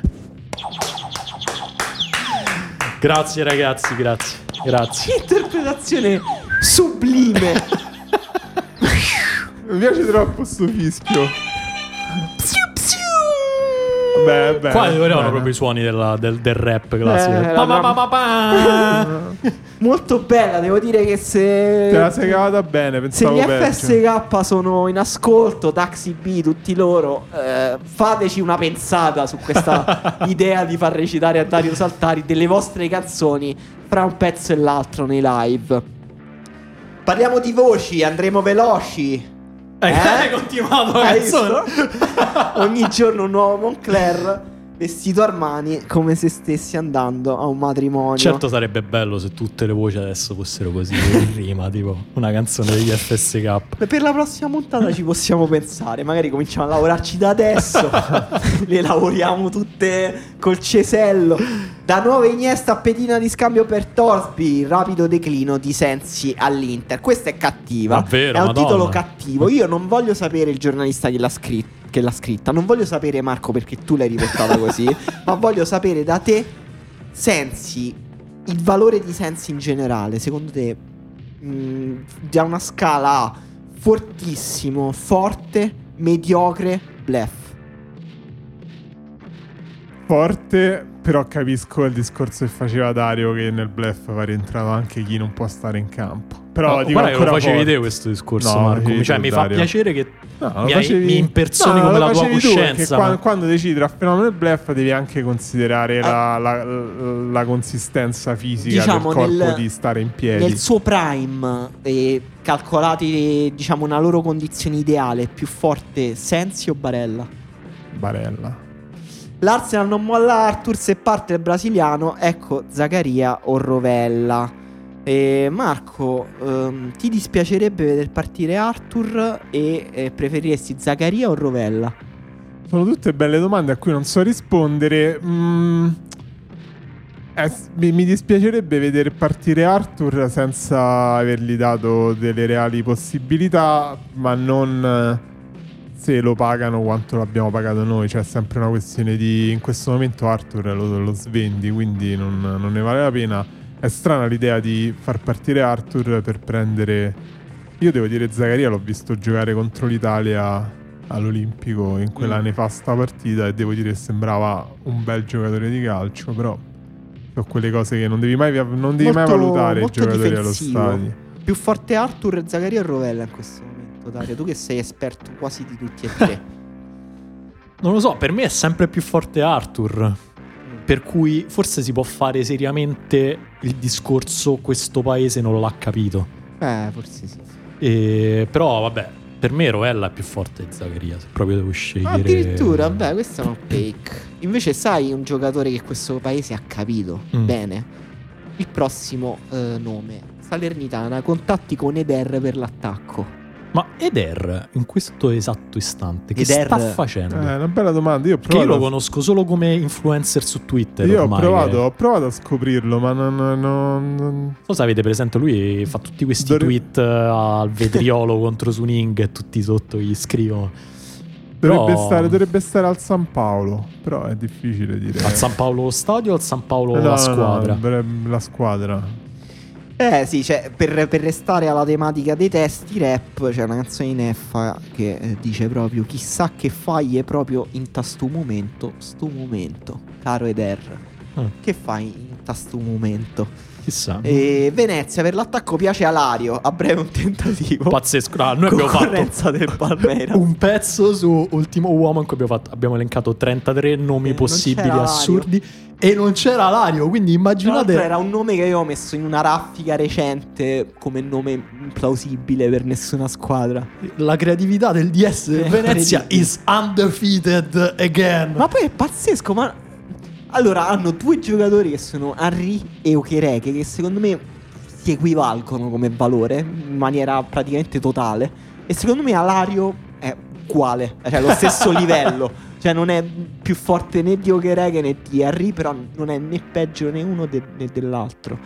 Non lo so. Questo mi sa che è il momento in come per i registi in cui il Venezia sta per svaccare, cioè fino Salto adesso dello squalo. Sì, fino adesso il, Eh. suo, il suo calciomercato è stato hipster, figo, interessante, comunque sì, alcuni risvolti un po' grotteschi, però tutti i nomi eh con Alario fa, fa il salto dello squalo, è come quando il regista indie inizia fa i film per la Marvel, praticamente è la stessa cosa.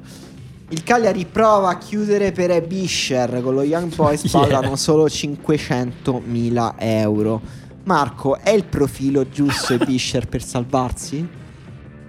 No, no, ne- eh, direi che questa wave eh, Young Boys, eh, che penso sia nata dopo il 3-3 con l'Atalanta, ha detto se questa squadra pareggia con l'Atalanta ci avrà dei giocatori buoni, tipo FT, Mm. mi sa che già l'altro giorno ho visto fare un fallo di rigore, un fallo in area di rigore abbastanza da Il tipo... nuovo Rick Steiner? No. No. Ma poi in che senso ballano solo 500.000 euro? Da quel solo si vede tutto il tuo classismo, Marco. Cioè, per Ah. te 500.000 euro Siamo- saranno ah, pochi. per però- siamo alla, però per siamo alla Giulini. Però per il 34 Cagliari siamo è alla una cifra importante. 34esima puntata di Pendolino. Dovreste aver capito. Io cerco su Google il nome, prendo la prima notizia e la attacco qua. Questo è come Mercato funziona. Verona, questa, questa, guarda, mi sento di dire, No. è la notizia più sottovalutata della settimana. Ma non- Mercato Verona, vicino all'arrivo di Rezzos dal Bayer Leverkusen, gli aggiornamenti. Ma non Ricordiamo- quel Rezzos. Ah, que- Panagiotis Rezzos. Cioè, c'è un Rezzos. Qualche anno Ah, fa era quello che era essere considerato uno Ah, dei ok. difensori più forti al mondo. Su Football Manager diventava una specie di Maldini greco. E eh, il Verona è noto per prendere dei giocatori che sembrano degli scarti umani e farli diventare fenomenali. Mm, alcuni dei, cioè, secondo me nel Verona c'è il- l'MVP della Serie A oggi e il miglior centravanti della Serie A oggi. Giocano in questo momento nel Verona insieme. E- Che sono Caprari e, e Barak Simone. non è compreso fra questi nomi. E se Rezzos va al Verona, penso che possa diventare uno dei difensori più forti della storia del calcio. Comunque, capitano dell'Under 21 greca, che insomma a 23 anni sono eh, traguardi che non tutti raggiungono.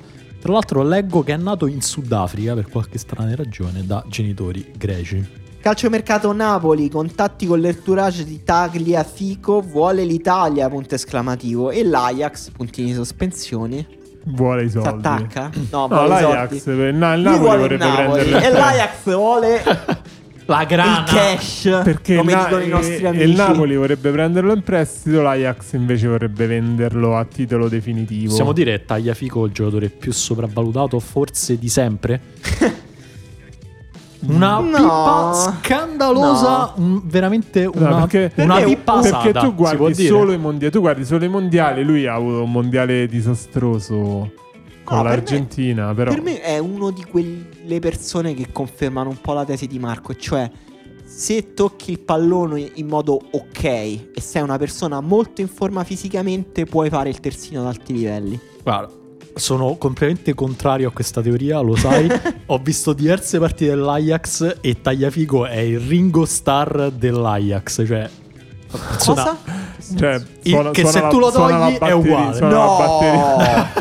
Ma. Ringo Starr è un grande, ma che cazzo stai persona dicendo? simpaticissima, io Vabbè, ma- benissimo. Ah, Ma se avete visto Get non, vo- Back non voglio discutere su questo. Posso aprire una piccola parentesi su Get Back? Tutti hanno detto, ah, Get Back belli- bellissima, una delle cose più belle che abbiamo mai visto, ma conferma tutti gli stereotipi che ci sono dei Beatles, tra cui che Ringo Starr era inutile. Vergogna. Vergogna. Monza, avanti tutta per Simi. Questa settimana può arrivare la fumata bianca. Marco, tu che sei esperto di Simi, cosa è andato storto alla Salernitana? Perché è strano, eh? Brutto, anche Sabatini me- gli ha lanciato una brutta frecciata, non so Cioè? se avete visto. eh. Ha detto, io ero un grande fan di Simi, però quello che ho visto a, Salerni- eh, a Salerno, quando- da quando è stata Salernitana, non mi è piaciuto, deve impegnarsi di più, se no non, può- non può andare avanti. Per me un, um, il suo corpo l'ha, l'ha incastrato in questa idea che poteva essere un centravanti alla Giuric, cioè tipo che gli lanciavi i palloni alti e lunghi, lui faceva la sponda, faceva il reparto solo. Invece per me l'esperienza a Crotone dimostra che lui non è un grande giocatore spalle alla porta, cioè non- è neanche così pessimo, comunque alto due metri, però non è quel tipo di Eppure, attaccante, scusa- mentre invece ha una sua capace se tu riesci a portare tanti palloni dentro l'area in maniera un po' Come più faceva il lui- crotone di Cosmi. eh, più o meno, no, il Crotone qua, però in generale il Crotone era. Eh, è stato Cosmi ha rovinato perché gli ha detto io faccio la distruzione dal basso, la lancio su Simi, però Simi non c'ha grandi numeri nei duelli aerei. Eh, invece gli devi portare la palla dentro l'area e lui segnerà. mm, Il rovesciata. Il rovesciata, esatto. Baselli Cagliari proseguono i contatti a fare slegato da Nandez al Toro. Il punto, io spero che eh, Nandez non vada al Torino, altrimenti E la Serie A invece- implode. Baselli, Cagliari, matrimonio perfetto. Sì. Il Cagliari non fa che comprare giocatori sopravvalutati da quando c'è Giulini alla Esatto. presidenza. Baselli, uno dei calciatori mi mette più tristezza in assoluto. La Juve valuta Marzial, cosa filtra? È bello che abbiamo dato questa notizia tipo dopo un'ora e mezza di puntata. Ma secondo me tra cosa filtra e flirt? Eh, tipo c'è un flirt Agli tra- all'etimologico. Eh. Comunque Marco, posso dire, pronunci male quasi tutto, però flirt pronuncia perfetta. Grazie. Cos'è successo con Eh, questa ci, parola? Ci pensavo da un po'.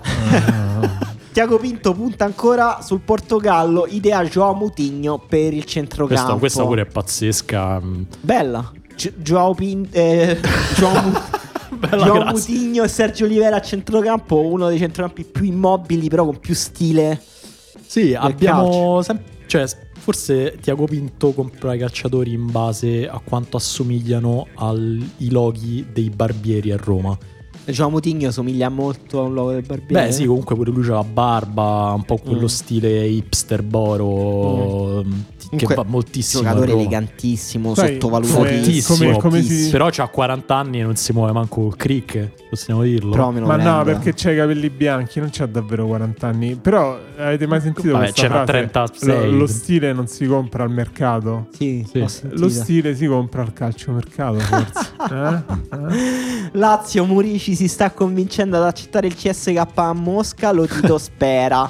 Io ogni volta che mettono queste cose tipo lo Tito spero, immagino sempre il personaggio sta tipo eh, film della Disney alla finestra e guarda Murici tipo con occhi Sì, perché ci, Mentre Murici ha un foglio di carta con scritto offerta del CSK a Mosca. Esatto, esatto. Ci E ci sono- sta pensando. ci sono due squadre che vivono questa eterna condizione per cui entra uno, cioè esce uno, entra uno, e sono la Lazio e il Barcellona. Che cosa le lega?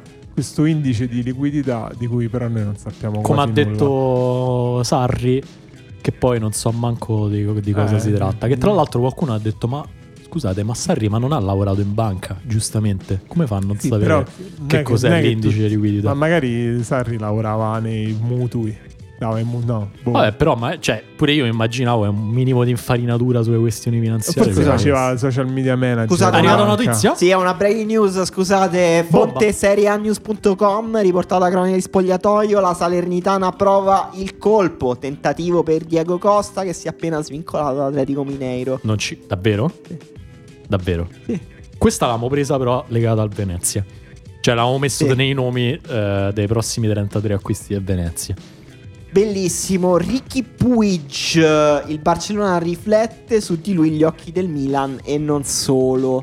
Ricky Puig, Marco, è un giocatorino? Si può dire? È una definizione No, no, adatta non lo- per lui? Non, non lo so, io sono, io sono arrivato al punto Io non Posso dire, è una definizione distinguere. effettivamente perfetta. Per nel senso che Puig. effettivamente È il giocatore è molto molto piccolo. Quindi... E io non riesco più a È- È un distinguere giocatorino oppure è un bel player?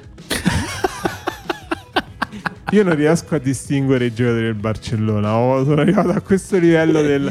Però mi sa che lui è quello che non gioca, che non gioca mai. È stato superato dalla storia dei Gavi, eh, i Pedri e tutti gli altri. Mi sa che non Allora, se eh, arriva eh, il genio e ti dice puoi sconfiggere la pandemia, ma tutti i soldi dei prossimi 5 mercati della Juventus, che sono 300 milioni di euro, li puoi mettere su un solo giocatore del Barcellona e devi decidere tra Sergi Roberto, Ricky Puig e Xavi Simmons, che neanche gioca più al Barcellona, ma è uguale, stiamo parlando della stessa persona. Chi prendi? Chi scelgo? 300 milioni vuol dire esce la notizia, ha, ha speso 300 milioni. Ah, è Xavi E tu- Simmons. Xavi Simmons. Dai, almeno è un punto interrogativo. Gli altri due sono bruciati dalla storia. A Delta Rapt caduta di un ex predestinato. Ma che cazzo ha scritto sta cosa? Dalla Champions League alla Championship. Bello. Potrebbe, Eh. potrebbe tornare al QPR. Lui Davvero in questo bello. Pazzesco. Però il QPR intanto non c'è. Lo sai chi è tifoso del QPR? Un personaggio famoso. E... Mm, Alex Inglese, Diamond. cantante. Ah no, pensavo famoso. No, famoso in generale, No. famoso. E... Non lo sai. Ehm, no, non era Elton John. Pete Doherty.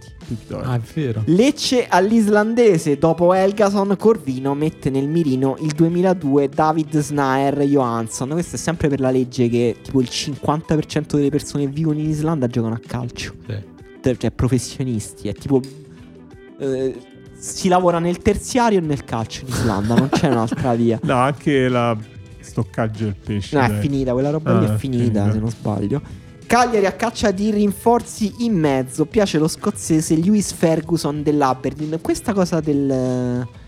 Tanto eh, sono Possiamo parenti. dire che sono parenti Ferguson. Con Alex Eh. Ferguson è possibile. Alla fine in Scozia si accoppiano tutti tra di loro, lo sai, è un po' come Posso, popolo tribale. po- posso dire una cosa? Pos- no, posso dire prima Vai. una cosa, scusa Marco Vai, se ti vai, passo vai. dura, possiamo dire che il rinascimento del calcio scozzese ha rotto Sì, è le un scatole, è un totale. bluff. Bluff Tutti i assoluto. Ah, se togliamo Robertson, tutti gli altri giocatori della, della Scozia sono delle mezze pippe. No, basta comprare i sono- giocatori scozzesi, basta dare una speranza a questo popolo che non può più, che non gioca più a calcio dalla fine dell'Ottocento. Sì, tra l'altro ti dà più di 100 anni. Sarà un motivo se non giocano più a calcio da, da 150 Eh, da- anni. esatto, e basta, dai. Eh. Ci Comunque- avete provato, basta. Ci avete donato i moduli, basta.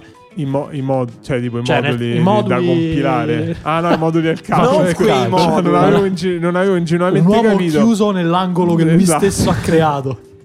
Comunque, adesso provate a immaginarvi Louis Ferguson come persona. È esattamente quella che vi siete immaginati. È Alex proprio- Ferguson. È proprio lui. No, però, però, no, però oh, è, è parente di Derek Ferguson, che è il padre, e di Barry Ferguson, che è lo zio. Dicendo? Barry, Barry, Barry, Fer- Barry Ferguson è il Beh, centrocampista che giocava al Glasgow Ranger? Davvero? eh, Eh, era Comunque molto questo forte. conferma la teoria che si accoppiano, cioè, si, cioè, si accoppiano tutti tra di loro. Sono tutti Ferguson. que- qua siamo, siamo al razzismo. Comunque, Ah, razzismo con gli scozzesi, scusa, ma che razzismo è? Eh, scusa, sono un popolo co- dove, gioca- dove giocava, dove giocava questo Barry Ferguson? Glasgow Ranger, tra Esatto. le altre, anche Esatto. Celtic forse. Rangers, sì. Everton anche. No, no, gioca a Ran- no, Vabbè, Everton. scusatemi, eh, ma in Scozia dove puoi giocare? Rangers al Celtic, non è che... E vabbè, dall'Inghilterra andiamo più veloci perché sono troppe le notizie. Il tempo è praticamente finito. Quindi dall'Inghilterra il terzino Jed Spence nel mirino di Roma Inter, ma solo per giugno. Questo è un gran peccato, se posso dire. La patura al Cagliari, la verità è un'altra e interessa pure al Toro. La verità è che la Padula andrà a sostituire Murici alla Lazio. Questa Davvero? è la mia verità, sì. la tua verità. La tua verità? Nel senso che hai un- una notizia di prima mano su questo? No, me lo sento, me lo sento. Quanto me lo leggerei un tuo libro che si chiama La mia verità, Marco? Cremonese, colpa a sorpresa a centrocampo in arrivo Politic dal Port Vale. si, chiama, si pronuncia Politic o Politic? Politic. è- Il è- primo calciatore è- con il nome di un podcast a esordire in Serie B? Esatto, è, è rumeno, quindi immagino che si dice Dennis. Tutti Allora, i rumeni si chiamano Dennis. Io credo che la cosa successiva sia uno sbrocco di Marco, quindi lascio direttamente a te quello che devi dire. Riporto notizia: il telegiornale di trasferimento dei Rangers mentre la saga di Andres Kovolsen si sviluppa in mezzo alla situazione di stallo del Ma che, Bologna. che cos'è? Quindi, ah, questo la- è il momento del podcast in cui noi leggiamo cose tradotte male da No, Google no, no, Translate. no, invece è un sito, si chiama generazionescuola.it. Scusate, faccio pubblicità, andate su generazionescuola.it e fatelo diventare il vostro unico mezzo di informazione della vita. Ma che vuol dire questa frase? Scusa. Non l'ho capito, comunque la, la- la notizia è che diverse squadre sono su Scovolsen, che ha evidentemente finito la sua parabola con il Bologna e forse potrebbe andare Glasgow di Rangers. Ma non lo, non lo so, vediamo, la notizia non l'ho capita. Uno dei peggiori giocatori passati in Serie A comunque. De Frutos saluta il Levante, sbarca in Italia, contatti con Roma ed Hellas. Scusate, questa l'ho messo io perché il nome Jorge de Frutos era troppo bello per non metterlo. Tra l'altro è nato in un posto ancora più bello che si chiama Navares de Medio, ala destra spagnola del Levante. Pisa, ritorno di Fiamma per Torregrossa, all-in sull'attaccante della Sandoria. Eh, attacco Torregrossa, Lucca sarebbe, come dire, roba grossa per il Pisa. per. Torregrossa. Ma sta ancora la Sampdoria, scusate, com'è possibile? che- La foto postata dagli Aic con Vani e Lukic ha fatto sussultare più di qualche tifoso del Toro, ma sussultare in positivo e in negativo. Ormai è diventato un romanzo. non, questo. non lo so, non lo so, penso in eh, negativo. Però Liaic mh, messo fuori squadra dal Besiktas interessa a diverse squadre del nostro campionato. Dove lo Tipo? vedreste bene? Ah, Salernitana. Esatto. La Fiorentina vuole il baby fenomeno Stalmach a soli 16 anni, è già un titolarissimo in Polonia. Notizie sempre meno Ricordatevi precise. questo nome, ricordatevi questo nome. Eh, Remember no, the eh. name. Sì, sì, qua è l'angolo in cui noi vi diciamo un nome e poi tra qualche anno questo diventa Un nome medio. perfetto per un gerarca nazista, si può dire Stalmach, sembra proprio. Napoli, agente Zerbin ha passato il liceo col massimo dei voti, ora l'università. Testa all'università, mentalità di Zerbin. Genoa, nuova idea per l'attacco, piace Castriotti Meri del Servette. Eh, Vabbè, se- scusate. serve un altro attaccante al Genoa, no? Caicedo, Yeboah, eh, Pandev, Possiamo dire- Destro, Buxa. Yeboah l'ho visto per circa tre minuti. Forte. Fortissimo. Forte. Adesso notizia in esclusiva per chiudere la puntata. Marquinhos vuole solo il Boca. Trattative serrate. Grande ritorno in panchina per il Genoa. Fabio Liverani. Lewandowski vuole solo l'Everton, ma parte ancora distante. Il Bayern Monaco intanto lavora al sostituto. È il Ciolito Simeone. Marziale al Napoli, tutto fatto. Venezia sempre più vicini i colpi. Barrega, Iago Asfas, Pedro Almodovar, Karl Lagerfeld, Mattia Bani, Simi. Possibile solo in prestito. Pensavo, uno di questi sapevo che era deceduto, ma mi sbaglio. Mi sbaglio, mi sbaglio, ok. Simi. No, Mattia Bani, credo. No, no, no, mi, mi sbaglio. Lucas no. Skorupski piace in Spagna, ma non si capisce a chi. L'Arsenal tentato dall'idea di ricomporre il centrocampo Wilshire Ramsey per il gallese resta il nodo ingaggio. Quanto prende Ramsey? Mm? Tipo 7, 7, Rabiot? 8. Sempre 7, 8. Questo è il nostro. Ah, al momento tipo 6 e mezzo. Però Netti, però, non lordi. Tutto netto, tutto netto. Eh, colpi salvezza per il Cagliari. In arrivo Kamil Grosicki, Antoni Modest, eh, HPA, H Pro alla Roma, Carles Perez alla Lazio. HPH Pro, intendi? Sì. Ok. Ehm, Barcellona, Xavi cerca un attaccante che salti l'uomo. In arrivo Farias. Beh, Quel, quel Farias. Quel Nessuno bello. salta l'uomo meglio di Farias in Italia comunque, eh, ancora oggi. Januzaj al Real Madrid, Cutola alla Real Sociedad, Norwich pronti 20 milioni per Pavoletti, la Juventus avrebbe pronto il dopo di Bala e Marco Royce. Che Vabbè. è quella faccia Marco?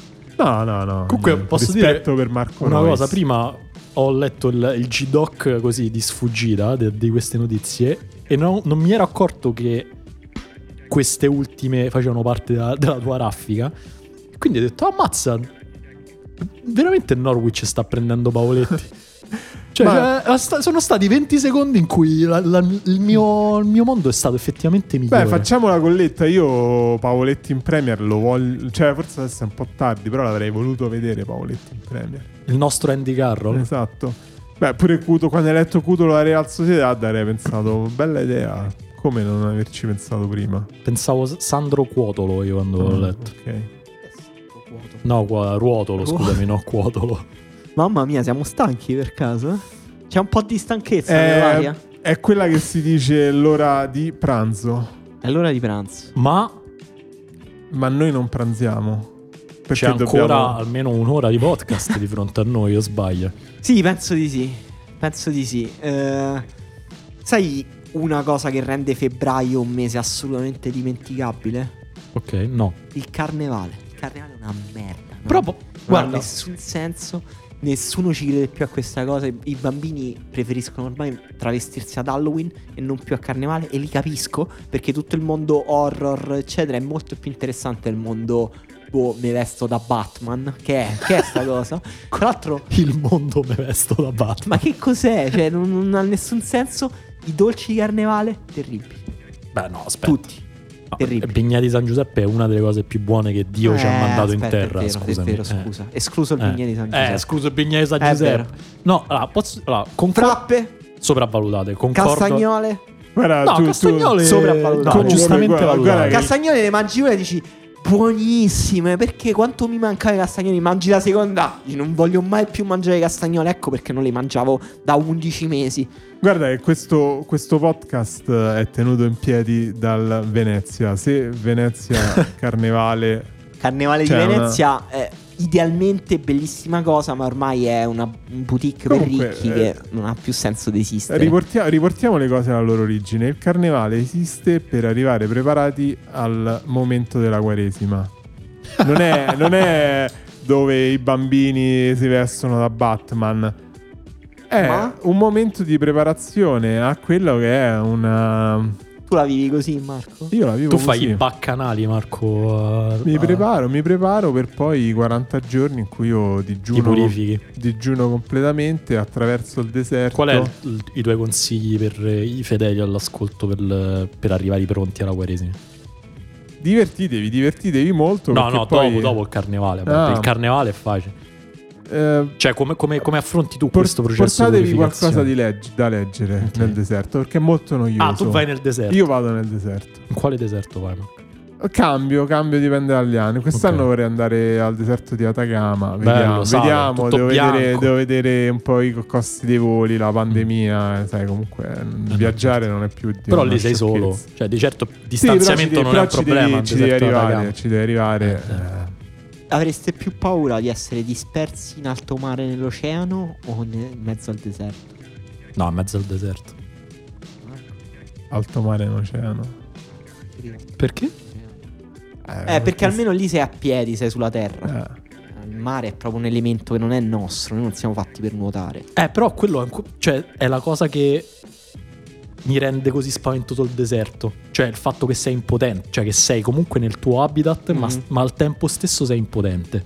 Eh, il deserto eh, sì è comunque più strano, nel senso che il deserto è un po' enigmatico, ti dà un po' l'idea posso salvarmi, no, in realtà sto morendo e non me ne sto accorgendo, mentre in mare, sei in mare in alto mare ci sono basta. No, e l'altra cosa è che al mare ti puoi abbandonare. Cioè, tu ti puoi abbandonare al mare, puoi dire vabbè, basta. Questa è una riflessione intelligente. Mamma mia, questo è bello. Vero? Questo ma- mi ha fatto salire un brividino. eh. eh, ma quella è la fa- eh, o è la fame o la febbre, decidi te. No, perché comunque puoi dire vabbè, mollo, basta. Mentre Ti deserto... piacerebbe morire così? Ma sì, guarda, ci spero quasi tutti i giorni più o meno. Sai che tutti dicono che bello sarebbe morire nel sonno, eccetera. Vabbè, vai a dar torto. Io calcola, Emanuele, ti dico questa cosa, io non vorrei mai, mai, mai, te lo dico perché conviviamo, quindi mai entrare in un ospedale. Ok, mai. Mai. Quindi se io mi sento malissimo, Strano perché io volevo andare in ospedale adesso. Ah, Poi no, proprio no, finita infatti la puntata. io ti accompagnerò fino all'uscio, poi entri tu con, con le tue stampelle. Se io ho un problema grave e qui senti che tossisco, sputo sangue nel letto, uccidimi. Cioè, non mi portare in qual è il ospedale. metodo che preferiresti che io adottassi per uccidere? Cuscino sulla faccia? Quando do, sì, cuscino la faccia, però quando dormo. Beh, ti svegli al 100% Eh, sveglio, un però è tipo un risveglio. Ti svegli e dici Emanuele mi sta uccidendo. Però, cioè, non riesco a distinguere la, real- la realtà da un incubo. Ma manco lo so che è Emanuele, perché tanto tipo, oddio, c'è un cuscino in Beh, faccia. beh, se non sono io è strano ancora di più se hai il dubbio, no? Comunque, tipo, stanotte ho sognato Dici di essere dentro Fortnite e di morire dentro Fortnite. Eh, cioè, metti che quella era la realtà. Cioè, nel senso. Stiamo davvero pulendo i nostri panni dentro Pendolino. Eh, Però se tu muori nel sonno, sai tutte quelle scene dei film in cui poi dici un'ultima cosa a qualcuno, a me commuovono sempre molto. E effettivamente è una cosa che vorrei fare, dire un'ultima cosa prima di morire. a chi, chi la- Cioè, No, non lo so, a, Che a mia comunque- sorella, al mio grande amore, a qualsiasi persona, ma a te. però posso dire, le ultime parole sono sempre sopravvalutate. No, sono sempre sottovalutate. Cioè, invece. è bello il momento. Cioè, Anzi, sono sempre giustamente valutate. non lo so, perché è bello ma- sapere che qualcuno ha detto. Cioè, È che se il tu momento. dici qualsiasi cosa, se è la tua ultima parola, comunque assume una solennità incredibile. È vero. Marziale a Napoli, tutto fatto. Se lo dici così, c'ha un senso. Se sono le tue ultime parole, e oddio, Dario ha detto questa cosa. Che cazzo Non voleva vorrei, dire? non vorrei sbagliarmi, ma credo di aver visto un film di Nolan sull'argomento. Non voglio Sulle saperne ultime niente. per- parole. Per, me, io voglio vivere in un mondo in cui Nolan non esiste. in cui fa- E invece, Emanuele, mi dispiace per te, ma ci devi no, non- convivere. per me non esiste. Comunque, non ho capito la reference di, di- di Marco. Io sono uno dei più grandi esperti in Italia e non l'ho capita. No, perché lui prima ha detto se muori nel sonno, era quella la citazione. Ah, Inception, era- dici. Ok. Mm, non lo so. mm, Se muori nel sonno muori senza dolore, però cioè, il dolore fa parte della morte. Cioè, mo- le- la morte poi è un cancello che tu attraversi. non lo so se il dolore fa parte della morte. Il dolore fa parte della morte. Io non No, vorrei che facesse. no. Io non voglio proprio che faccia No, parte nemmeno della vita, male. posso dirlo? Il dolore, come il piacere, fa parte della vita e come la morte fa parte della vita, insomma. Marco, meglio una vita. Marco, meglio una vita senza dolore o una vita senza piacere? Dai, che siamo diventati quello là, come si chiama? Marzullo. Marzullo. Mm. Meglio una vita senza dolore o una senza piacere? Eh. Bella domanda, questa secondo me è la, la domanda che divide civiltà occidentale e orientale. Bello, questa è persino una riflessione migliore della mia sul mare. Eh, sembrava impossibile fare meglio dopo quella. No, Marco, tu preferivi quando parlavamo di come pulire i vetri, invece no, stiamo qui a preferi- parlare del io senso preferivo, della vita. preferivo di come parlare di, di- di come pulire i vetri perché ancora non so come pulire quei cazzo di vetri di casa mia e questo è un problema Comunque, reale. anche no? in quel caso stavamo parlando di morte. Perché mi sembra Eh, che a sì. Pendolino parliamo sempre due cose: o di cibo di no. o di morte. È vero, è vero. Ehm, invece no, questa è una domanda che volevo farvi. Collegate l'attrazione sessuale per una persona alla sua voracità, amore per il cibo, eh, mangiare in generale? No, zero. L'attrazione sessuale no, ma la simpatia sì. Mm.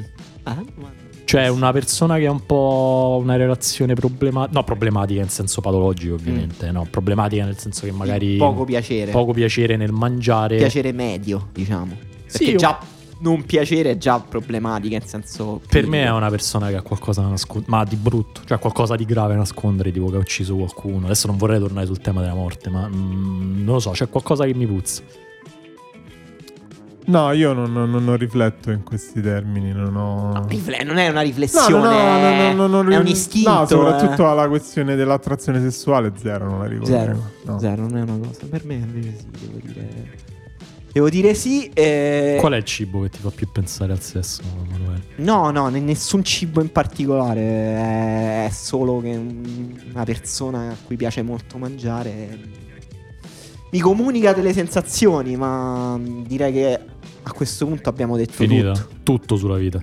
Beh, un'ora e 45 mi sembra da contratto siamo... Ma no, non abbiamo fatto un'ora e 40. Cioè, è passato troppo velocemente. È tipo è stato il. Ah, quindi... È stato il dicembre È delle vero, puntate vero, di ma- Pendolino. manca la tua recensione finale sulla puntata. Negativa l'anno scorso, anche se qualcuno ha detto migliore. L'anno scorso. Scusa, addirittura. eh, so fri- so- sono completamente fritto. Eh, la scorsa puntata tu hai detto negativa, Negativa, però sì. eh, invece qualcuno ha detto. Ha, ha scritto unpopular opinion, puntata di Pendolino migliore di sempre. Questa una buona puntata. Scusatemi, è partito il buzz. Buona puntata, ma che dimenticheremo. Cioè, una buona puntata. Da 6 Dimenticabile. da sei e mezzo. 7 pure, ti è. 7. Cioè, ci passi il tempo. No, no, buona puntata, ridi, però poi non è che ti ricordi le battute di questa puntata. Non è tipo la blatta che adesso. Cioè, Marco Mm. c'ha un e-commerce di merchandising con le blatte. Cioè, eh, Vediamo, vediamo. Vediamo quando arriverà una nuova calciopoli. Salutiamo tutti.